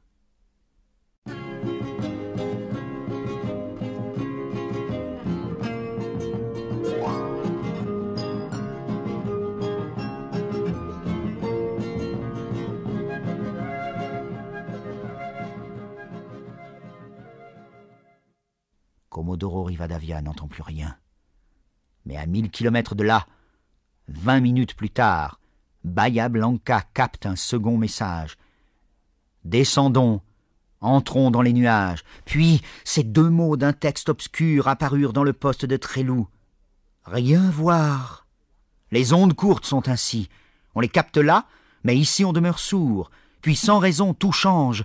Cet équipage, dont la position est inconnue, se manifeste déjà au vivant, hors de l'espace, hors du temps, et sur les feuilles blanches des postes radio, ce sont déjà des fantômes qui écrivent. L'essence est-elle épuisée Ou le pilote joue-t-il avec la panne sa dernière carte, retrouver le sol sans l'emboutir? La voix de Buenos Aires ordonne à Trelou, demandez-le lui. Le poste d'écoute TSF ressemble à un laboratoire. Nickel, cuivre et manomètre, réseau de conducteurs. Les opérateurs de veille en blouse blanche, silencieux, semblent courbés sur une simple expérience. De leurs doigts délicats, ils touchent les instruments, explorent le ciel magnétique, sourciers qui cherchent la veine d'or. On ne répond pas On ne répond pas. Ils vont peut-être accrocher cette note qui serait un signe de vie. Si l'avion et ses feux de bord remontent parmi les étoiles, ils vont peut-être entendre chanter cette étoile. Les secondes s'écoulent. Elles s'écoulent vraiment comme du sang. Le vol dure-t-il encore? Chaque seconde emporte une chance. Et voilà que le temps qui s'écoule semble détruire. Comme en vingt siècles il touche un temple, fait son chemin dans le granit, et répand le temple en poussière, voilà que des siècles d'usure se ramassent dans chaque seconde et menacent un équipage. Chaque seconde emporte quelque chose. Cette voix de Fabien, ce rire de Fabien, ce sourire. Le silence gagne du terrain, un silence de plus en plus lourd, qui s'établit sur cet équipage comme le poids d'une mer. Alors quelqu'un remarque, une heure quarante, dernière limite de l'essence, il est impossible qu'il vole encore, et la paix se fait, quelque chose d'amer et de fade, remonte aux lèvres comme aux fins de voyage. Quelque chose s'est accompli dont on ne sait rien, quelque chose d'un peu écœurant, et parmi tous ces nickels et ces artères de cuivre, on ressent la tristesse même qui règne sur les usines ruinées. Tout ce matériel semble pesant, inutile, désaffecté, un poids de branches mortes. Il n'y a plus qu'à attendre le jour. Dans quelques heures émergera au jour l'Argentine entière et ces hommes demeurent là, comme sur une grève, en face du filet que l'on tire, que l'on tire lentement, et dont on ne sait pas ce qu'il va contenir. Rivière, dans son bureau, éprouve cette détente que seuls permettent les grands désastres quand la fatalité délivre l'homme. Il a fait alerter la police de toute une province. Il ne peut plus rien. Il faut attendre. Mais l'ordre doit régner, même dans la maison des morts. Rivière fait signe à Robineau, télégramme pour les escales nord, prévoyons retard important du courrier de Patagonie. Pour ne pas retarder trop courrier d'Europe, bloquerons courrier de Patagonie avec le courrier d'Europe suivant. Il se plie un peu en avant, mais il fait un effort et se souvient de quelque chose. C'était grave? Ah, ah oui. Et pour ne pas l'oublier, Robineau, monsieur Rivière, vous rédigerez une note. Interdiction aux pilotes de dépasser 1900 tours. On me massacre les moteurs. Bien, monsieur Rivière. Rivière se plie un peu plus. Il a besoin avant tout de solitude. Allez, Robineau. Allez, mon vieux. Et Robineau s'effraie de cette égalité devant des ombres.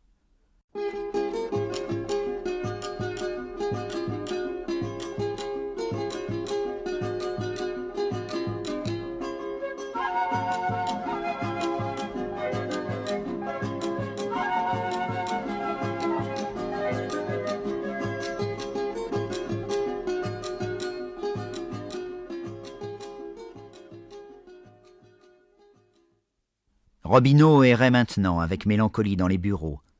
La vie de la compagnie s'était arrêtée, puisque ce courrier prévu pour deux heures serait décommandé et ne partirait plus qu'au jour. Les employés au visage fermé veillaient encore, mais cette veille était inutile. On recevait encore, avec un rythme régulier, les messages de protection des escales nord, mais leur ciel pur, leur pleine lune et leur vent nul éveillaient l'image d'un royaume stérile un désert de lune et de pierre. Comme Robineau feuilletait, sans savoir d'ailleurs pourquoi, un dossier auquel travaillait le chef de bureau, il aperçut celui-ci, debout, en face de lui, et qui attendait avec un respect insolent qu'il le lui rendit, l'air de dire Quand vous voudrez bien, n'est-ce pas? C'est à moi. Cette attitude d'un inférieur choqua l'inspecteur, mais aucune réplique ne lui vint, et irrité, il tendit le dossier. Le chef de bureau retourna s'asseoir avec une grande noblesse. J'aurais dû l'envoyer promener, pensa Robineau. Alors, par contenance, il fit quelques pas en songeant au drame. Ce drame entraînerait la disgrâce d'une politique, et Robineau pleurait un double deuil. Puis lui vint l'image d'un rivière enfermé, là, dans son bureau, et qui lui avait dit Mon vieux. Jamais homme n'avait à ce point manqué d'appui. Robineau éprouva pour lui une grande pitié. Il remuait dans sa tête quelques phrases obscurément destinées à plaindre, à soulager, un sentiment qu'il jugeait très beau l'animait. Alors il frappa doucement. On ne répondit pas. Il n'osa frapper plus fort dans ce silence et poussa la porte. Rivière était là. Robineau entrait chez Rivière, pour la première fois presque de plein pied, un peu en ami, un peu dans son idée comme le sergent qui rejoint sous les balles le général blessé, et l'accompagne dans la déroute, et devient son frère dans l'exil. Je suis avec vous, quoi qu'il arrive, semblait vouloir dire Robineau. Rivière se taisait, et, la tête penchée, regardait ses mains. Et Robineau, debout devant lui, n'osait plus parler. Le lion, même abattu, l'intimidait. Robineau préparait des mots, de plus en plus ivre de dévouement, mais chaque fois qu'il levait les yeux, il rencontrait cette tête inclinée de trois quarts, ses cheveux gris, ses lèvres serrées sur quelle amertume. Enfin il se décida. Monsieur le directeur, Rivière leva la tête et le regarda. Rivière sortait d'un songe, si profond, si lointain, que peut-être il n'avait pas remarqué encore la présence de Robineau, et nul ne sut jamais quel songe il fit, ni ce qu'il éprouva, ni quel deuil s'était fait dans son cœur. Rivière regarda Robineau longtemps, comme le témoin vivant de quelque chose. Robineau fut gêné. Plus Rivière regardait Robineau, plus se dessinait sur les lèvres de celui-là une incompréhensible ironie. Plus Rivière regardait Robineau, et plus Robineau rougissait, et plus Robineau semblait, à Rivière, être venu pour témoigner ici, avec une bonne volonté touchante et malheureusement spontanée, de la sottise des hommes. Le désarroi envahit Robineau. Ni le sergent, ni le général, ni les balles n'avaient plus cours. Il se passait quelque chose d'inexplicable. Rivière le regardait toujours. Alors Robineau, malgré soi, rectifia un peu son attitude, sortit la main de sa poche gauche. Rivière le regardait toujours.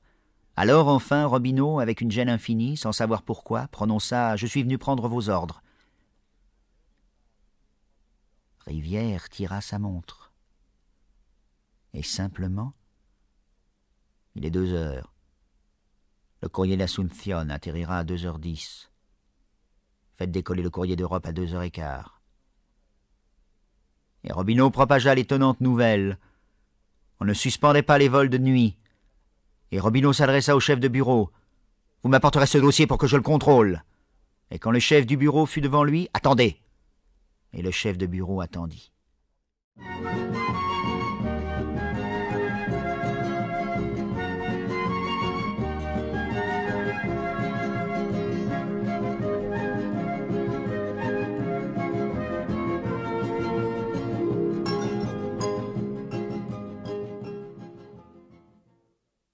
Le courrier d'Assumption signala qu'il allait atterrir.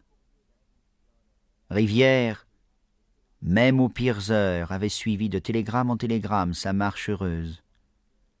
C'était pour lui, au milieu de ce désarroi, la revanche de sa foi, la preuve. Ce vol heureux annonçait, par ses télégrammes, mille autres vols aussi heureux. On n'a pas de cyclone toutes les nuits. Rivière pensait aussi, une fois la route tracée, on ne peut pas ne plus poursuivre.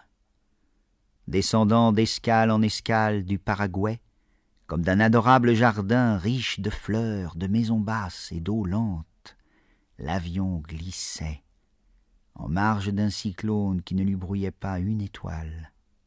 Neuf passagers, roulés dans leur couverture de voyage, s'appuyaient du front à leurs fenêtres, comme à une vitrine pleine de bijoux, car les petites villes d'Argentine égrenaient déjà dans la nuit tout leur or, sous l'or plus pâle des villes d'étoiles. Le pilote à l'avance soutenait de ses mains sa précieuse charge de vie humaine, les yeux grands ouverts et pleins de lune comme un chevrier. Buenos Aires déjà emplissait l'horizon de son feu rose, et bientôt luirait de toutes ses pierres ainsi qu'un trésor fabuleux. Le radio, de ses doigts, lâchait les derniers télégrammes, comme les notes finales d'une sonate qu'il eût tapotée, joyeux, dans le ciel, et dont Rivière comprenait le chant. Puis il remonta l'antenne, puis il s'étira un peu, bâilla et sourit. On arrivait. Le pilote ayant atterri retrouva le pilote du courrier d'Europe, adossé contre son avion, les mains dans les poches. C'est toi qui continues? Oui. La Patagonie est là? On ne l'attend pas. Disparu. Il fait beau? Il fait très beau. Fabien a disparu? Ils en parlèrent peu. Une grande fraternité les dispensait des phrases. On transbordait dans l'avion d'Europe les sacs transmis d'Assumption. Et le pilote, toujours immobile, la tête renversée, la nuque contre la carlingue, regardait les étoiles. Il sentait naître en lui un pouvoir immense, et un plaisir puissant lui vint. Chargé, fit une voix, à leur contact. Le pilote ne bougea pas. On mettait son moteur en marche. Le pilote allait sentir dans ses épaules, appuyé à l'avion, cet avion vivre. Le pilote se rassurait enfin, après tant de fausses nouvelles. Partira, partira pas, partira. Sa bouche s'entr'ouvrit, et ses dents brillèrent sous la lune comme celles d'un jeune fauve. Attention la nuit, hein.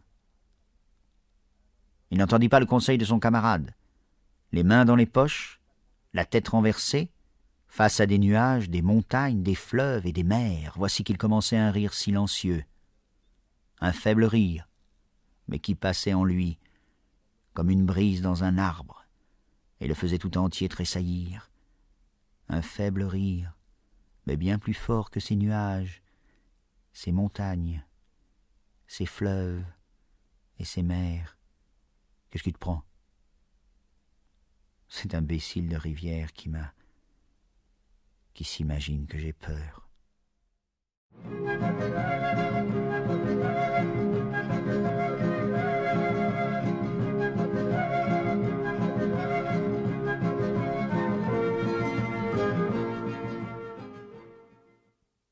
Dans une minute, il franchira Buenos Aires. Et Rivière, qui reprend sa lutte, veut l'entendre. L'entendre naître, gronder et s'évanouir, comme le pas formidable d'une armée en marche dans les étoiles. Rivière, les bras croisés, passe parmi les secrétaires. Devant une fenêtre, il s'arrête, écoute et songe. S'il avait suspendu un seul départ, la cause des vols de nuit était perdue. Mais devançant les faibles qui demain le désavoueront, Rivière, dans la nuit, a lâché cet autre équipage. Victoire, défaite, ces mots n'ont point de sens. La vie est au-dessous de ces images, et déjà prépare de nouvelles images. Une victoire affaiblit un peuple, une défaite en réveille un autre. La défaite qu'a subie Rivière est peut-être un engagement qui rapproche la vraie victoire. L'événement en marche compte seul. Dans cinq minutes, les postes de TSF auront alerté les escales. Sur quinze mille kilomètres, le frémissement de la vie aura résolu tous les problèmes. Déjà un chant d'orgue monte. L'avion. Et Rivière, à pas lents, retourne à son travail, parmi les secrétaires que courbe son regard dur. Rivière le grand, Rivière le victorieux, qui porte sa lourde victoire.